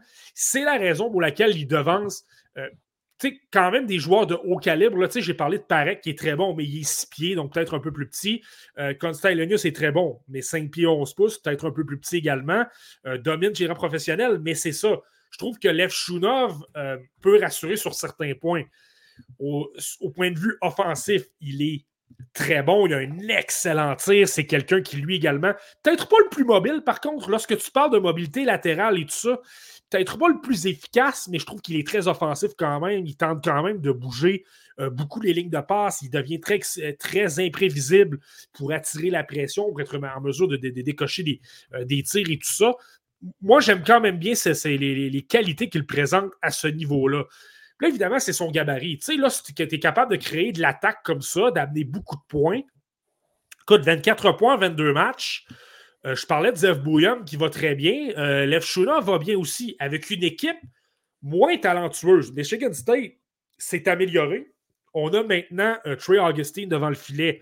On a des attaquants comme Red Savage et euh, Isaac Howard. Donc, c'est un programme qui commence à monter en importance, notamment avec l'entraîneur-chef Adam Nightingale, qui était l'entraîneur-chef du programme américain des moins de 18 ans il y a deux ans. Donc, ça, ça, ça donne de la crédibilité un petit peu mais c'est quand même pas Denver. On n'a quand même pas la profondeur de Denver qui a des Sean Barons, qui a des Jack Devine, qui a des Massimo Rizzo, qui a, beaucoup de talent. Euh, donc, ça, je pense que ce n'est pas à négliger non plus dans le cas de. Euh, d'Artem Lechunov, c'est quelqu'un qui a le gabarit, il est à 6 pieds 2, 6 pieds 3 pouces, donc ça, c'est intéressant aussi. Euh, ce que je trouve intéressant dans les derniers matchs que j'ai observés, il est quand même très physique. je te dirais par moments trop, là, il tente de détruire les adversaires constamment. Il, se prend de l'élan, puis ça devient pratiquement un Scott Stevens. Il applique des mises en échec au centre de la patinoire qui sont extrêmement percutant. Mais en même temps, et c'est là son défaut, c'est pourquoi lui également, euh, je l'ai troisième, il y en a qui l'ont dixième parce que ce côté-là, ça leur fait peur. Je trouve qu'il sort énormément de, son, euh, de sa position en défense, par contre. Là, ce que ça arrive, ça arrive très souvent qu'il va appliquer des mises en échec, mais ça arrive très souvent aussi qu'il laisse un joueur complètement libre. Ça donne des surnombres, ça donne des chances de marquer euh, aux, autres, aux autres formations. Ça, clairement, euh, c'est un, détail qui pleut un peu moins, mais là, je pense que moi, c'est là qu'il vient me chercher. Que moi, personnellement, c'est un aspect que j'aime. Le fait que tu sois physique, que tu sois intimidant. Mm-hmm. Et qu'en plus, il est très offensif. Donc, je pense que tu amènes deux points que j'aime beaucoup. Tu intimides, tu frappes, tu vas arriver dans les coins contre les joueurs de la LNH tu vas être capable d'en pincer deux ou trois, tu vas forcer tout le monde à être un, peu euh, sur ses gardes. Je pense que ça va, ça va donner une équipe qui est très. Euh, ça va donner un joueur qui amène vraiment beaucoup de choses. Par en attaque, va, va être une arme en avantage numérique, va, va décocher des tirs et tout ça. Donc, ça, je pense que c'est très bien. Mais évidemment, il y a beaucoup de risques sur le plan défensif. C'est le point, là, je pense qu'on va, va devoir surveiller d'ici la fin de la saison. Mais ce que je trouve intéressant, c'est que j'ai. La dernière fois qu'on en avait parlé des autres, souviens-toi, les matchs que j'avais regardés, c'était contre des universités un peu plus. Euh, un peu complet, Un peu plus ordinaire. C'était des, des Lake Superior State ou des Canisius, des, des, universités comme ça. Là, au moins, j'ai vu des matchs contre Minnesota. J'ai vu des matchs contre Notre Dame. Notre Dame, c'était une équipe c'est une équipe qui met beaucoup de pression. C'est pas la meilleure équipe, mais elle est extrêmement intense. On joue en fond de territoire, on applique de la pression, on est très, on est difficile à affronter sur le plan intensité, caractère. Et là, tu voyais qu'il commençait à aimer ça. Il était dans les coins avec un Danny Nelson, là. il brassait, il frappait et tout ça. Donc, euh, c'est vraiment un petit côté, je pense, un peu plus euh, sentimental. J'aime le côté offensif et j'aime le côté robuste, mais vraiment le, côté. Euh, défensif par moment, il va prendre trop de risques, il va être un peu trop éparpillé un peu partout. Mais ça, Marky, ça, ça s'apprend. Sais, bien encadré dans un bon système avec un entraîneur-chef, un, coach de développement qui, te prend par la main et qui te fait comprendre certaines choses puis qui te met littéralement des barrières puis des balises. Avec un bon partenaire aussi à côté de toi. Toutes des choses qui se corrigent relativement bien, d'arrêter de prendre des chances. Mais en fait, des là, je pense que c'est pourquoi je l'ai troisième. Il me donne des airs par moment, puis évidemment, Lev Shunov est droitier, le défenseur que je vais nommer gaucher, là. Il me donne des heures de Pavel Minchukov. C'est justement quelqu'un que j'avais 17e. Là, je me disais, ouais, son jeu défensif n'est pas très solide. Il est très imposant, il est très bon offensivement. Il a un bon sens du jeu offensif là, lorsqu'il vient le temps de, de se libérer, de se créer de la pression. Écoute, Lev Shunov, c'est la même chose. Là. Euh, lorsqu'il voit qu'il y a un, espoir, un espace à exploiter, même s'il est. Même si c'est à la défense ou à l'attaque, il n'a pas peur de quitter sa position. Il va aller se libérer de la pression. Je te donne un exemple. À un moment donné, effectue une passe à droite, puis là, à un moment donné, il fait une permutation. Il voit qu'il un joueur, il manque un joueur à droite pour aider la relance, pour aider vraiment la sortie de zone, aider le jeu de transition. Ben, Artem Shunov, même s'il est défenseur, a quitté sa position, s'est amené à l'aile droite. Puis au final, ben, Michigan State a réussi sa sortie de zone. On est allé s'installer de l'autre côté. Et ça a permis aux Spartans d'amener de l'attaque. Donc, son, son, intelligence offensivement, ça m'impressionne et je trouve que ça fait un peu du, euh. La prise de décision est un peu la Minchukov aussi. Là, je trouve que c'est là que c'est dangereux. Défensivement, là, c'est ça. Lorsqu'il est mis sous pression, je trouve qu'il se débarrasse de la rondelle peut-être un peu rapidement et c'est là qu'il y a beaucoup de revirements. C'est vraiment l'aspect que je vais devoir surveiller euh, pour la deuxième moitié de la saison. Mais on dirait que c'est ça. Il me donne des heures de Pavel Minchukov et on le voit en Heim, il va très bien présentement. Donc, j'ai le goût de penser, écoute, si Minchukov va bien comme ça et qu'il s'est ajusté rapidement, euh, j'ai l'impression que ça peut être un peu la même chose pour un Lev Shunov qui, en plus, performe dans un calibre de jeu avec des joueurs plus âgés, plus gros, plus forts que ce que Minchukov présentait à Saginaw euh, dans, la OHL à l'époque. Oui, effectivement, lui qui évolue dans la NCA. Marquis, vu que tu as lancé une comparaison avec Mintukov, euh, Guillaume Villeneuve t'en propose un autre. Il a l'impression qu'il a des, des airs de Rasmus Dalin. Est-ce que tu vois les similitudes? Euh, je pense que ce, veut, que Guillaume veut probablement dire, c'est justement sur le plan offensif, là, justement, le fait de bouger beaucoup, d'être extrêmement euh, téméraire, mais dans le bon sens. Si tu veux créer de l'attaque, tu te portes constamment à l'attaque, tu crées des surnombres, tu te glisses dans le dos des défenseurs, tu tu bouges constamment. Tu es, un défenseur droitier, mais c'est pratiquement simplement pour dire que tu as une position donnée parce que tu es capable de te retrouver devant le filet, derrière le filet. Tu vas aller, tu vas esquiver la pression, tu vas glisser euh, derrière le filet, tu vas aller te retrouver dans le dos des défenseurs, tu vas marquer avec une remise de rondelle. Euh, il peut jouer à gauche, il peut jouer à droite. Donc, tu sais, c'est quelqu'un qui devient très. Euh, c'est quelqu'un qui est, par son intelligence, par le fait qu'il bouge beaucoup et qu'il crée énormément de choses de chaos par ses habiletés, par son sens offensif. Je pense que c'est là, je pense que c'est ce que Guillaume veut dire. évidemment, le côté défensif, euh, Dalin, c'est pas sa tasse de thé non plus. donc, euh, c'est peut-être peut un peu ça. Excellent, Marky. Artem Livchunov, défenseur droitier de 6 pieds 2, 198 livres. Phénomène fort intéressant à surveiller d'ici la fin de la saison. Était au euh, troisième rang de ta liste de mi-saison. Marky, il nous reste deux places. On connaît l'identité du numéro 1, Macklin Celebrini. Tu l'as quand même dit à plusieurs occasions depuis le début du podcast, mais il reste quand même le numéro 2 que tu vas nous dévoiler à l'instant. Le numéro numéro 2, donc j'ai Michael Dranzig. Non, c'est pas vrai. j'ai j'ai eh, Ça aurait pu. Ça aurait pu. Aurais-tu vu si j'avais eu Caden Lindstrom hors de mon top 10? Mais tu avais quand même Branson Nigard dans ton top 10 préliminaire. Ouais, il est pas très loin. Honnêtement, c'est quelqu'un qui est encore dans mon top. Tu sais, quand je te disais, les joueurs qui sont sortis n'ont pas sorti euh, énormément. Là. Tu sais, je, vais te donner le rang de Ryder Ritchie. Ryder Ritchie, 11e. Donc, tu sais, il, il a glissé d'un rang. Euh, Michael Brandsteg-Nigard, il est quand même dans le top 15. Donc, euh, Adam Yerichek est encore top 20. Donc, tu sais, tout le monde est. Il n'y a pas personne qui a glissé de façon euh, hallucinante. Là. Ce sont des joueurs qui qui présentent de belles qualités, mais pour des raisons ou une autre, ben, ils n'ont pas mhm. rassuré. Mais bon, pour, revenir à. Donc, donc le deuxième, c'est Caden Lindstrom, et je pense que les raisons sont assez évidentes. Écoute, quand tu as un joueur. À la base, Caden Lindstrom, ce qu'il faut savoir, c'est. C'est quelqu'un que j'avais. Très. Des réserves. Tu avais des réserves sur lui la dernière fois qu'on s'en est parlé. Là. Ouais, mais c'était le côté offensif. Moi, c'est ça que, ça que je surveillais. C'est toujours été quelqu'un que j'aimais beaucoup. La première fois que je l'ai davantage observé, c'était à la Coupe Linka Gretzky avec le Canada. Mais j'aimais ses qualités davantage pour le côté euh, euh, joueur de soutien. Il est extrêmement intense. Il appliquait des mises en échec. Il avait un gros coup de patin. Évidemment, le gabarit l'aidait beaucoup. Là. 6 pieds 4 pouces et 216 livres. Il est extrêmement solide. Il brassait. Là. Je me disais, écoute, ce gars-là, vers la fin du premier tour, tu veux mettre la main sur lui. Il est extraordinaire pour l'intensité. C'est exactement le genre de gars que tu veux peut-être sur un deuxième trio, mais au minimum sur un troisième. Et là, il va, va t'amener plein de dimensions. Il peut, peut amener de l'attaque, peut frapper, peut. Tu voyais qu'il semblait avoir une bonne attitude aussi. Donc, ça, c'était très positif. Mais là, ce qu'on voit à Medicine c'est qu'il est plus offensif que ce qu'on pensait, que ce que je pensais du moins.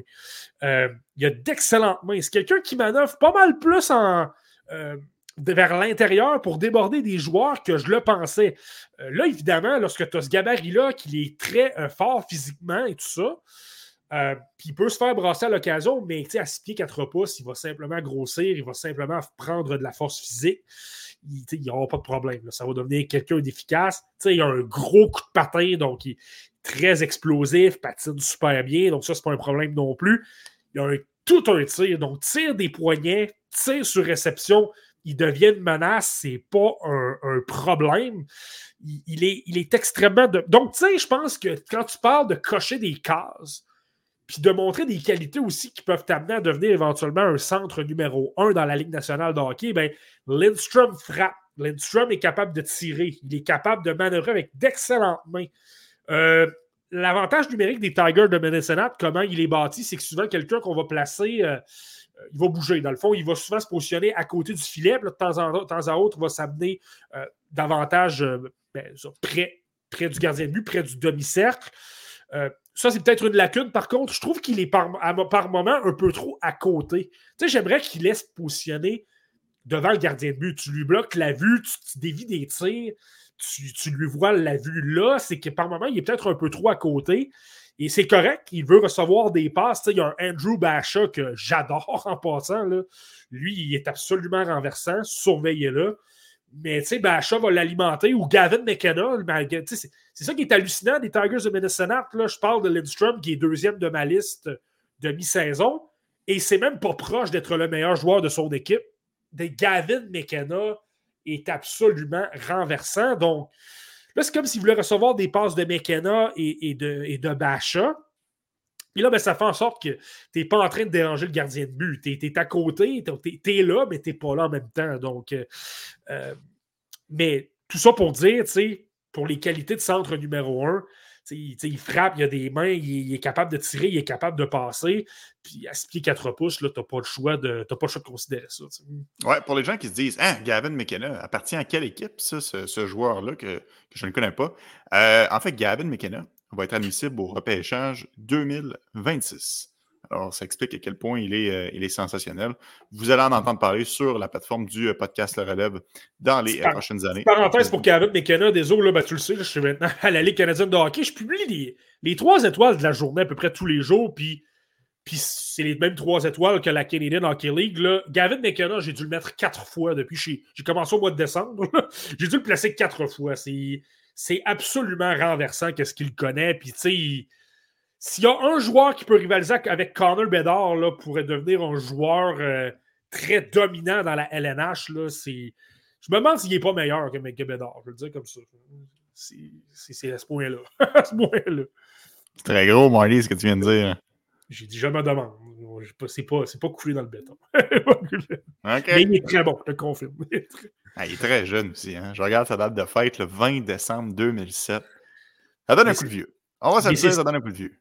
Ça donne un coup de jeu, mais c'est ça qui est hallucinant. Il vient d'avoir 16 ans et tu le regardes. Là. Je te donne un exemple. Il y a un match, là, c'était contre euh, Carter Yakemchuk, qui lui également est très haut dans ma liste, mais a raté le top 10 de très peu. Là. Il, est à un contre un contre Carter. Puis là, Yakemchuk, c'est un joueur, c'est un défenseur de 6 pieds 2, 6 pieds 3 pouces. Il est imposant. C'est un espoir là, de premier tour pour le repêchage de cette année. Cadvin McKenna arrivait à côté de lui. Deux fois plus rapide, protégeait sa rondelle, transportait la rondelle, battait complètement Yakemchuk, se retrouve au filet. C'est renversant. il vient juste d'avoir 16 ans, mais il est déjà six pieds.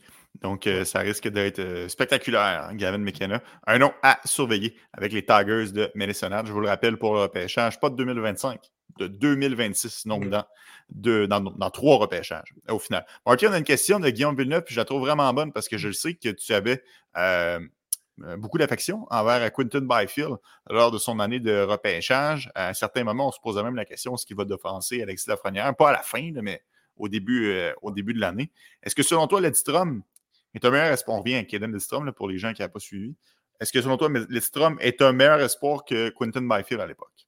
Oui, puis là, c'est drôle que tu dis j'avais de l'affection pour Quentin Byfield. Pour, euh, pour la petite histoire, en 2020, ce qui s'est passé, c'est que c'est quelqu'un que j'aimais bien dès le départ, était troisième. Là, à un moment donné, s'est retrouvé deuxième.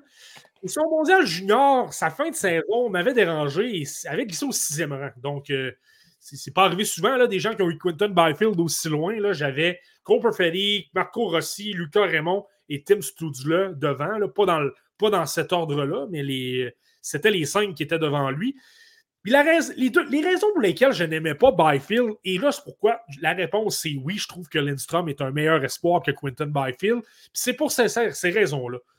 Quinton Byfield avait un coup de patin extrêmement explosif. Là-dessus, il est plus rapide que, que Lindstrom, donc ça lui donnait un avantage pour transporter la rondelle, vraiment arriver avec des grosses attaques, avec beaucoup de patins. Mais cependant, Byfield, je trouvais qu'au niveau du sens du jeu, comment se positionner, euh, comment aller gagner les bagarres dans les coins, comment être. Euh, euh, ben, c'est ça. Avoir les bonnes lectures de jeu, anticiper les jeux une, deux ou trois secondes d'avance, je trouvais que c'était laborieux. Je trouvais qu'il ne savait pas nécessairement comment ça se positionnait. Il, se, il était vraiment. Son coup de patin l'aidait vraiment à devenir dominant. Mais si tu enlevais son coup de patin, je trouvais que c'était pas un gars qui était extrêmement euh, efficace euh, dans les autres aspects. Euh, puis il avait un bon tir aussi, mais je veux dire, le côté défensif, comment protéger ton territoire et des choses comme ça. Je n'étais pas certain que ça allait être très efficace. Et c'est drôle, hein, parce que là, en ce moment, avec les Kings de Los Angeles, il est à l'aile. Là, je pense que ça parle plus aux qualités de Quentin Byfield, de coup de patin, de tir, de, de, de, vraiment exploiter la vitesse. Ben oui. Et là, il y a, moins besoin d'être efficace défensivement. C'est Andy Kopitar qui fait le travail. Donc, je pense que ça, ça, lui donne un peu un coup de main. Mais dans le cas de Lindstrom, premièrement, il, il, a le, même gabarit, peut-être un peu moins rapide. Mais cependant, beaucoup plus robuste. Ça, c'est l'autre aspect. Byfield, c'était pas nécessairement quelqu'un qui, qui frappait pour tout le monde. Alors que Lindstrom, il adore être dans les coins. Écoute, j'ai regardé une séquence à un moment donné, il est en échec avant. Ça fait cinq secondes qu'il est sur la patinoire, casse son bâton dans le dos d'un adversaire. Ça, c'est Kaden Lindstrom. Si Byfield, tu ne le vois pas vraiment faire ça. Euh, c'est quelqu'un qui a plus de mains, je trouve, quelqu'un qui, exploite mieux les zones libres euh, un espace restreint. Donc, pour toutes ces raisons-là, euh, Lindstrom est devant, devant Byfield. Excellent, Marty. Kevin Lindstrom, attaquant vraiment intéressant à surveiller. Il a vraiment monté dans la plupart des listes. Bien, des gens l'avaient déjà haut, d'autres l'ont fait grimper. C'est vraiment un attaquant de puissance à 6 et 4, 2, 16. Il va être vraiment excellent sur toute la ligne. Bon, Marty, sans grande surprise, Macklin Celebrini au premier rang. Ouais, ben celle-là, je ne vais pas, vais pas m'éterniser bien beaucoup. On, le sait, on, a vu qu'est-ce qu'il a montré. Puis, je vais simplement revenir sur ce que je disais lors de la liste préliminaire. Je disais que c'était très serré avec Cole Iserman pour la raison suivante. Je n'étais pas certain que Macklin Celebrini allait être efficace lorsqu'il allait recevoir de la pression, lorsqu'on allait tenter de l'intimider, de le frapper, de lui appliquer de la pression. Il y a quelque chose qui m'avait chicoté l'an euh, dernier dans les alentours du, championnat mondial des moins de 18 ans et tu m'avais répondu, il revenait d'une blessure à une épaule. C'est peut-être pourquoi, j'en avais parlé avec Simon Saint-Laurent également du TSLH Espoir, que je salue d'ailleurs, m'avait amené cette, cette hypothèse-là, puis je m'étais dit, c'est possible, on verra bien, je vais, regarder les matchs du côté de Boston University et finalement, écoute, euh, que ce soit pour regarder Celebrini ou Lane Hudson, ça fait en sorte que je regarde, euh, je regarde Celebrity pratiquement une fois par semaine. Et ben là, je pense que c'est dissipé. Il n'y a aucun problème. Il est extrêmement combatif. Il adore euh, gagner les bagarres. Il, est bon en récupération de rondelles. Comme il a un excellent coup de patin, il se crée de la séparation rapidement. On le voit constamment là, sous pression et il réagit euh, très bien jusqu'à maintenant. Il n'y a pas encore les matchs importants. Ce on verra bien. Le mondial junior soulève peut-être certains doutes là-dessus, mais pour le reste, il est très bon. Et là, c'est pour le reste. C'est un cerveau incroyable, toujours bien positionné. Le gros coup de patin, les mains extraordinaires. Tu sais, j'ai souvent vanté sa capacité de manœuvrer la rondelle à haute vitesse, ce qui n'est pas arrivé souvent dans les espoirs de haut niveau dans, les dernières années. Ça lui donne beaucoup d'avantages. Euh, c'est quelqu'un qui peut tirer la rondelle également. Il y a tout un tir euh, sur réception. C'est quelqu'un qu'on va placer à droite du schéma d'avantage numérique pour euh, Boston University. Donc, c'est quelqu'un qui, a qui, s'est illustré au mondial junior. Ça a été, selon moi, le meilleur attaquant de toute l'équipe canadienne au complet. Donc, meilleur que Mathieu Poitras, qui est dans, qui est dans la LNH. Meilleur que Mathieu Savoie, meilleur que euh, Fraser Minton, que tous ces joueurs-là. Donc, je pense que pour toutes ces. Puis, il, amène beaucoup de points dans la NCAA. Il y a une des meilleures saisons. Pour un joueur de 17 ans, là, on l'oublie souvent, mais ça arrive très peu souvent qu'un joueur de 17 ans va. Euh, va, évoluer dans la NCA tout court, mais surtout d'obtenir les statistiques que Celebrity a. Donc, euh, pour toutes ces raisons-là, là, euh, l'écart s'est creusé pas mal, je te dirais, là.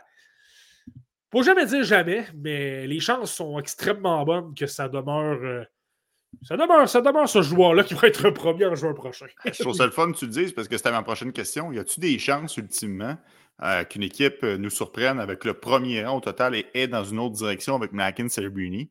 Euh, dans un repêchage que tu mentionnes depuis le début de l'épisode qu'il est très imprévisible.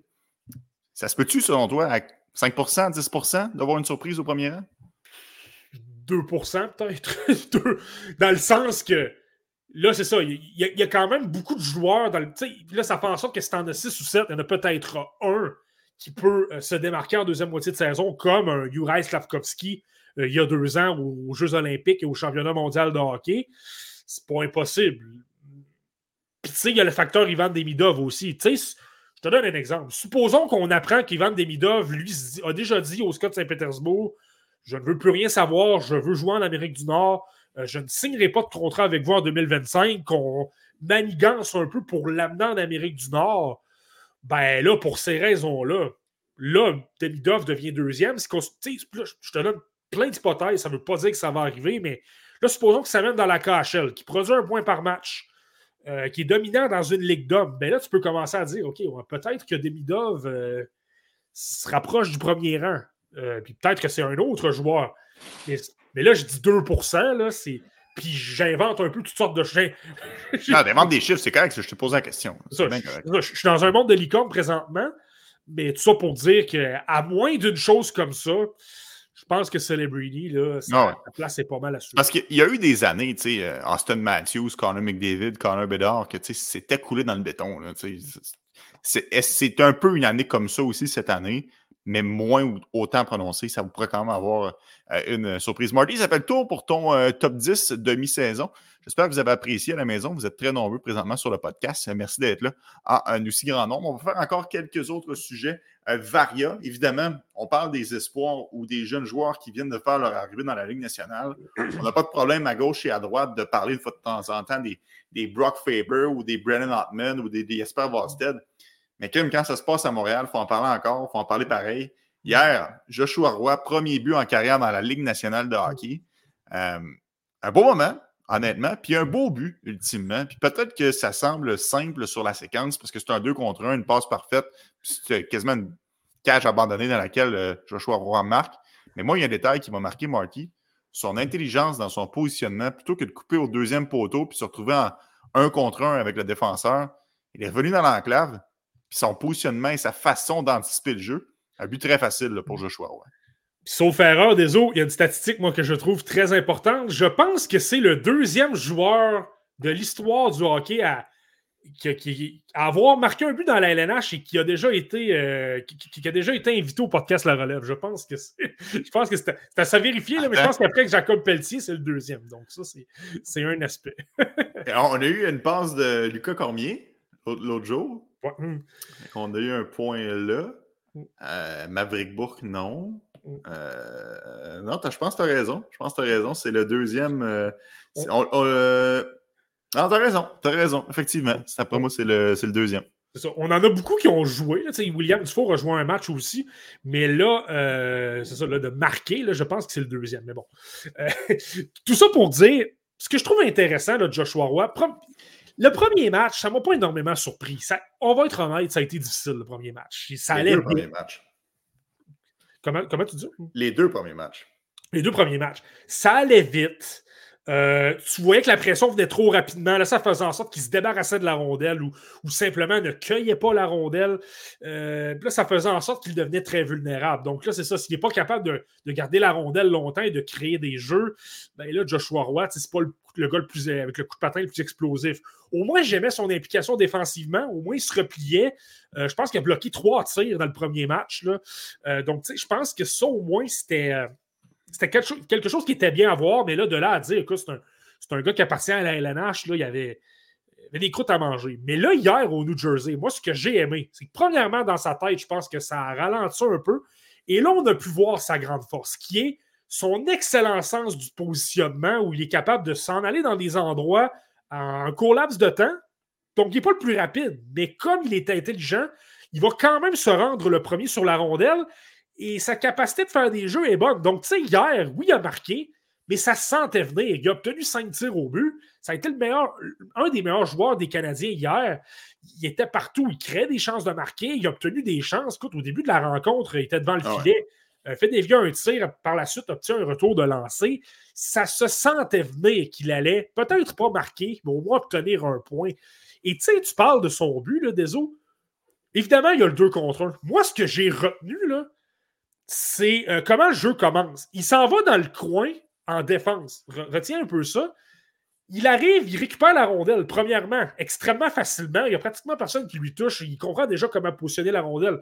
Prend, la rondelle, puis il comprend que là, la pression peut s'amener très rapidement. Il est dans la LNH et tout le monde euh, met de la pression rapidement. Tout le monde a de l'exécution.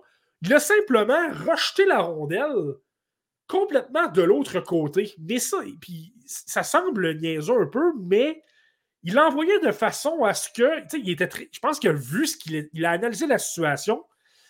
Il y avait le seul, il y avait le seul joueur à la ronde qui pouvait récupérer la rondelle, c'était un défenseur des Canadiens. Donc, même si ça semble anodin que tu ne crées pas d'attaque à l'endroit où il a envoyé la rondelle dans sa zone de l'autre côté, ça a fait en sorte que le défenseur a récupéré la rondelle et a pu aider pour une ah sortie de zone. Quand on parle de faire progresser le jeu, c'est exactement ça. Exact. Puis lorsque tu parles de son intelligence, donc oui, il y a les maniements de rondelle, garder la rondelle une seconde euh, supplémentaire pour libérer une option. Mais un jeu comme ça, ça montre à quel point Joshua Roy, au niveau de son intelligence, de son sens du jeu, il n'est pas simplement bon. C'est quelqu'un qui appartient à une catégorie supérieure et qui peut faire mentir, même si il y a d'autres lacunes, notamment, on ne va pas se le cacher, le coup de patin, c'est encore une lacune, mais il compense beaucoup par euh, cette intelligence-là qui, est, euh, qui est très bonne. La question à 100 Marty, dans le cas de Joshua Roy. Évidemment, il est en haut. Euh, en raison des blessures. Tanner Pearson, Josh Anderson, Alex Newhook, pour en nommer de ceux-là. Je te nomme ces trois-là parce que c'est probablement les trois prochains qui vont revenir au jeu. Bon, Newhook plus fin février, mais quand même. Quand ces joueurs-là vont revenir, estimes-tu que Joshua Roy a une chance de rester dans la Ligue nationale s'il fait bien ou de par le balotage, puis le fait qu'il peut aller directement avec le Rocket, que le Rocket est dans une course aux séries, puis on ne veut pas qu'on déshabille trop le club école du Canadien, peu importe ses performances, c'est sûr qu'il retourne en bas. Ouais, ben là, c'est ça qui est malheureux des autres. Je, je, regarde la situation des contrats chez les Canadiens. Euh, je regarde la situation des joueurs aussi. Je pense que ce sont des, de bons vétérans. Je pense pas que ce sera un excellent message. Tu sais, Tanner Pearson, semble-t-il qu'il est apprécié dans le vestiaire. C'est quelqu'un qui est sympathique, c'est quelqu'un qui est bon pour les jeunes et tout ça. Euh, puis on est en reconstruction aussi. Puis on va, on va pas se raconter d'histoire. Là, c'est bien que Joshua a eu un excellent match hier. Mais il y a quand même des choses à apprendre. Il y a quand même. Je pense pas que son. Euh, je pense pas que la Ligue américaine, soudainement, est devenue beaucoup plus faible que, lui. Donc, tu sais, j'ai pas le choix de penser que lorsqu'un New Hook, un Pearson, qu'un Christian Dvorak, des joueurs comme ça, des Josh Anderson vont revenir. Euh, là, évidemment, il y a la situation des transactions. Là, on connaît la situation de Sean Monahan. Mais sinon, je pense que ça devient facile. Puis, ça, tu peux le renvoyer dans la Ligue américaine. Il y a quand même des choses à travailler, mais là, au moins, le positif, c'est que c'est pas simplement une chose de te faire dire euh, écoute, dans la Ligue nationale, l'exécution est plus là, tu penses beaucoup moins, tu as moins de temps pour réaliser tes jeux. Là, maintenant, il, il sait. Il sait le vécu de lui-même. Donc, il n'y a, rien comme le vivre. Il y a rien comme de l'expérience. Ben ouais, puis pour les gens qui pensent que Pearson euh, n'apporte rien aux Canadiens de Montréal, ultimement, euh, ça peut être un appât. Il n'a pas de contrat l'année prochaine. Je comprends qu'il y a un salaire important, mais quand même, des joueurs comme ça qui sont bons dans les petits détails à la date limite des transactions, c'est pas impossible. Donc, c'est sûr et certain que d'un point de vue canadien de Montréal, du moins jusqu'au 8 mars, Tanner Person, du moment qu'il est en santé, il joue. Ça, c'est sûr et certain. Euh, intéressant, Marty, quand même. J'ai hâte de le voir, Joshua Roy. Euh, il a affronté les Oilers, l'Avalanche, les Devils, ce soir, euh, les Sénateurs d'Ottawa. Peut-être qu'on va avoir droit à un match un peu plus robuste. Ça brasse tout le temps contre les Sens de la rivalité. Peut-être qu'on aura l'occasion de voir une autre personnalité du jeu de Joshua Roy, comment il va se débrouiller dans cette facette de la game. Euh, Marty, on en parlait un peu plus tôt, saupoudré ici et là durant le podcast. C'était le, All-American Prospect Game un peu plus tôt euh, cette semaine. Euh, beaucoup de joueurs intéressants qui ont évolué dans ce match-là. C'est l'équivalent du, du, match des meilleurs espoirs de la Ligue canadienne, mais aux États-Unis. il y a un Québécois qui jouait dans cette compétition-là, Sacha Boisvert. Comment ça s'est passé pour lui? Ben, c'est ça. Tu parlais du All-American All Prospect Game je le répète, c'est un match qui est intéressant, surtout pour les espoirs du programme américain des moins de 18 ans, euh, parce que c'est la seule match où tu vas les voir jouer un contre l'autre. Donc, tu sais, si tu as, par exemple, je donne un exemple, l'an dernier, le trio de Ryan Leonard, Will Smith et Gabriel Perrault, c'était le seul match que tu as vu dans les deux ou trois dernières années où ils, étaient un contre l'autre, qu'ils avaient à se neutraliser mutuellement. Donc, je pense que c'est un, élément d'évaluation qui est très bon. Et là, tu parles de, de Sacha Boisvert. Moi, ce que j'ai adoré dans le cas de Sacha Boisvert, justement, bon, il joue à Muskegon, il joue davantage au sein d'un deuxième trio. Euh, il a une bonne équipe, mais il manque peut-être un peu de, ressources. là, il joue avec l'équipe des Bleus. Il avait quand même. N'était pas sur le même trio, mais Trevor Connolly, Cole Iserman étaient sur une autre unité. Donc, c'était intéressant de jouer avec des joueurs différents, avec un peu la crème de la crème des joueurs de son âge comment il allait se comporter. Et, j'ai adoré le match de Sacha Boisvert. Moi, ça m'a. Ça m'a réconforté dans. Je l'aime beaucoup. C'est quelqu'un que j'ai dans le top 20 également de ma liste. Ça me. Puis je viens de comprendre pourquoi. Ça m'a parfaitement. Euh, ça, m'a, a validé ce que je pensais. Au niveau de la couverture défensive, donc pour appliquer de la pression, il a été très bon, a gagné énormément de rondelles, euh, a créé de l'attaque, donc il était constamment dans les espaces restreints. Pour récupérer beaucoup de rondelles, a amené des chances de marquer. Il n'y a pas nécessairement de points, mais au moins, j'ai trouvé que dans tous les détails, dans les trois zones, là, il a été très bon. Il y a un coup de patin qui était très bon, donc euh, il est en mesure d'aider en transition. Puis j'ai même senti par moments, là, certains, à certains moments, il y a des. Ça a brassé un peu. Il y a des, certains de ses coéquipiers qui se sont fait frapper et tout ça. Puis tu sais il semblait quand même être un bon coéquipier. Il semblait supporter un, peu tout le monde. Je, sais que c'est un détail mineur, mais c'est peut-être un élément de, plus là, que je trouve que je peux peut-être rajouter au cahier de Sacha Boisvert. Il semblait avoir un, bon esprit de bon esprit d'équipe, malgré le fait qu'il est avec des joueurs qu'il ne, connaît pas. Là, il y a Madvey Gridin de l'autre qui ben, jouait du côté des Blancs, ne jouait même pas avec son équipe. Donc, euh, ça pour dire que moi, ça C'est mineur, Marty, oui, puis non, parce qu'au final, dans un air où est-ce que on parle beaucoup des cancers des joueurs euh, pommes pourries, un peu sur les pommes pourries des équipes, puis que la culture fait beaucoup parler d'elle, puis c'est important de vouloir jouer les uns pour les autres. D'avoir une bonne personne, ça ne veut pas nécessairement dire un joueur qui est trop soft sur la glace. Ça veut juste dire un joueur avec qui tu as envie de te défoncer sur la patinoire puis d'aller guerre avec lui. Moi, je trouve que c'est quand même un élément à considérer. Ouais, puis il n'est pas. Sacha Boisvert n'est certainement pas euh, n'est certainement pas entre guillemets soft. C'est quelqu'un qui frappe, c'est quelqu'un qui va dans les coins, c'est quelqu'un dans les bagarres en contre un qui est dominant. Et dans ce match-là, on l'a encore vu, là, il y a eu des récupérations de rondelles. Il a été très bon. Là, puis c'est ça. Je trouve qu'il a quand même amené un peu d'attaque aussi, donc des tirs à alimenter des coéquipiers. Donc, tout ça pour dire, là, ça semble audacieux l'endroit où je l'ai dans ma liste présentement. Je sais que Pascal Lapointe du TSLH Espoir l'aime beaucoup aussi. Mais, euh, mais c'est ça. Ce match-là était très encourageant pour lui. Excellent, Marty. Bon, bien évidemment, on parle beaucoup de Lane Hudson à Montréal, mais il y avait aussi le frère de Lane Hudson, Cole Hudson, qui a pris part à ce match-là. Ouais, euh, Cole Hudson, mais dans le fond, c'était à noter. C'est. Euh, il a montré pas mal ce qu'on pouvait s'attendre de lui. Ça a peut-être, ça a été un bon match pour lui. Je trouve que même défensivement, il n'a pas causé énormément de revirements, d'envoyer des rondelles de tous les, tous les côtés. Il a quand même été euh, relativement correct là-dessus et il a quand même montré euh, les qualités pour lesquelles il est très bon. Donc, tu sais, bouger la rondelle euh, ben, à l'aller notre donc de bouger très rapidement, bouger sur lui-même, être, être, extrêmement imprévisible, donc ouvrir des lignes de passe, tirer aussi. Tu sais, je le mentionne souvent à quel point je trouve qu'il a un meilleur tir que Lane. Euh, Cole joue avec les Bleus, donc ça, ça a été très très positif, vraiment un bon match. Euh, je ne peux pas dire qu'il a gagné ou perdu des points parce que je pense que la situation peut être faire en sorte que ça l'a aidé un petit peu sur le plan défensif. justement, des joueurs peut-être un peu moins euh, expérimentés, moins rapides, qui appliquent de la pression moins rapidement. Il y avait quand même. Tu sais, dans le fond, c'est un mélange de joueurs de la USHL et du programme américain des moins de 18 ans. Donc, euh, je pense que ça l'a, je pense que ça l'a aidé. Je pense que ça l'a peut-être aidé là-dessus, mais quand même un, un bon match de sa part, je trouve. Euh, Margie, si mettons, je te demandais euh, un joueur qui t'a tapé dans l'œil, un joueur qui t'a déçu. Est-ce qu'il y a des joueurs qui, de par leur performance, de par les attentes que tu avais fondées entre eux, euh, t'ont sauté aux yeux à ce niveau-là? Ouais, ben écoute, le, joueur qui. Le joueur qui m'a le joueur qui m'a sauté aux yeux, puis par manque de temps un peu, j'avais déjà observé ce nom-là, je l'ai regardé, mais par croisement, c'est pas nécessairement lui sur lequel je, mettais de l'importance je pouvais regarder, par exemple, un Boisvert, par exemple, ou un Trevor Connolly. Euh, mais c'est. l'exemple est facile, c'est quelqu'un qui a marqué en prolongation dans ce match-là. Et là, le nom, vous allez adorer ce nom-là, John Mustard. Donc, euh, ah, t'en as parlé sur Twitter, moi, j'ai vu. Donc, euh, John, John, donc Jean Moutarde, c'est un peu particulier comme nom, mais ce que j'ai adoré de, de lui, il m'a renversé par sa vitesse. Honnêtement, il y avait des joueurs rapides dans ce match-là. Le Boisvert a un bon coup de patin. Connolly a un bon coup de patin. Brody Zimmer, Teddy Stiga, qui a d'ailleurs connu un bon match, l'un des joueurs du, du, programme des moins de 18 ans. Je trouve que physiquement, il a été très bon. Il a été bon en récupération de rondelles.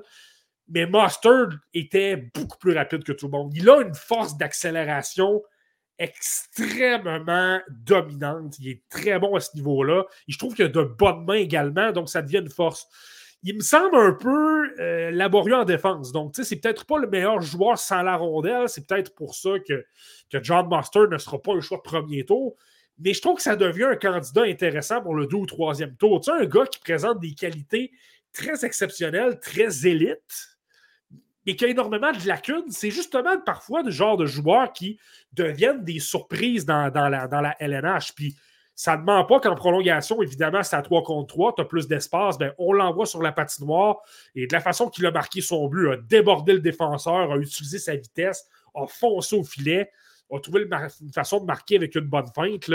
Euh, donc, je le répète, je ne l'ai peut-être pas vu assez en. Si j'exclus ce match-là pour me faire une vraie tête, c'est certain que je vais le regarder plus euh, du côté de la USHL. Mais, euh, mais ça a été le point. Le premier coup d'œil a été extrêmement intéressant dans son cas.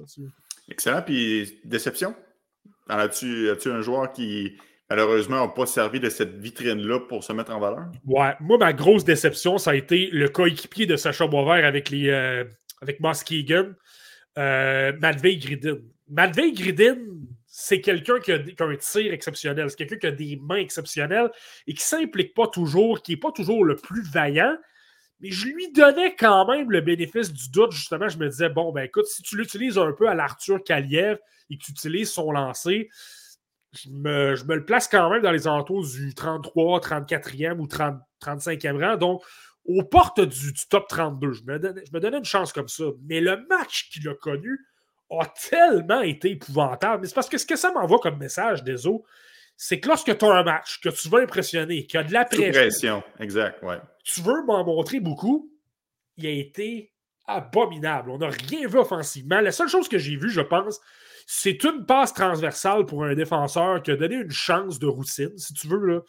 Mais sinon, beaucoup de revirements, ne se repliait pas, euh, ne, se donnait pas dans son effort. Et à un moment donné, il a même échappé une couverture sur un joueur euh, des Bleus.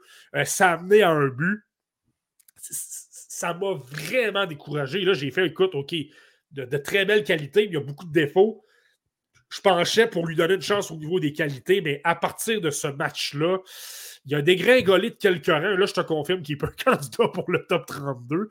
On verra bien sa fin de saison. Je ne dis pas que j'ai abandonné dans son cas, mais ce match-là m'a découragé pas mal. Ouais, un match ne fait pas fou à tout, mais j'aime bien le point que tu as, que souligné c'est des matchs à haute pression. C'est un peu des matchs numéro 7 au final. C'est des matchs que les jeunes le savent très bien, que c'est important de bien performer. Puis si tu n'es pas capable d'avoir de match, peut-être qu'il n'y avait juste pas de jambes, ça arrive à tout le monde. Mais ça va être quand même, euh, c'est sûr qu'on en prend bonne note et que ça va faire partie de notre évaluation avant ta liste finale, Marty, que tu vas remettre, évidemment, avant le repêchage. Merci pour ta liste de mi-saison aujourd'hui. C'était fort intéressant. Ça a bien progressé. Il y a eu beaucoup de fluctuations. On va surveiller ça attentivement dans les prochaines semaines pour vous avec vous. Et on espère que vous allez poursuivre votre aventure du euh, podcast La Relève. On travaille fort, mais on a bien du fun, on est bien content de faire ça à chaque semaine. Merci Marty pour euh, un autre bel épisode.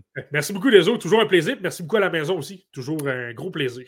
on se donne rendez-vous dans quelques jours pour un autre épisode du podcast La Relève. Ciao tout le monde. Bye bye.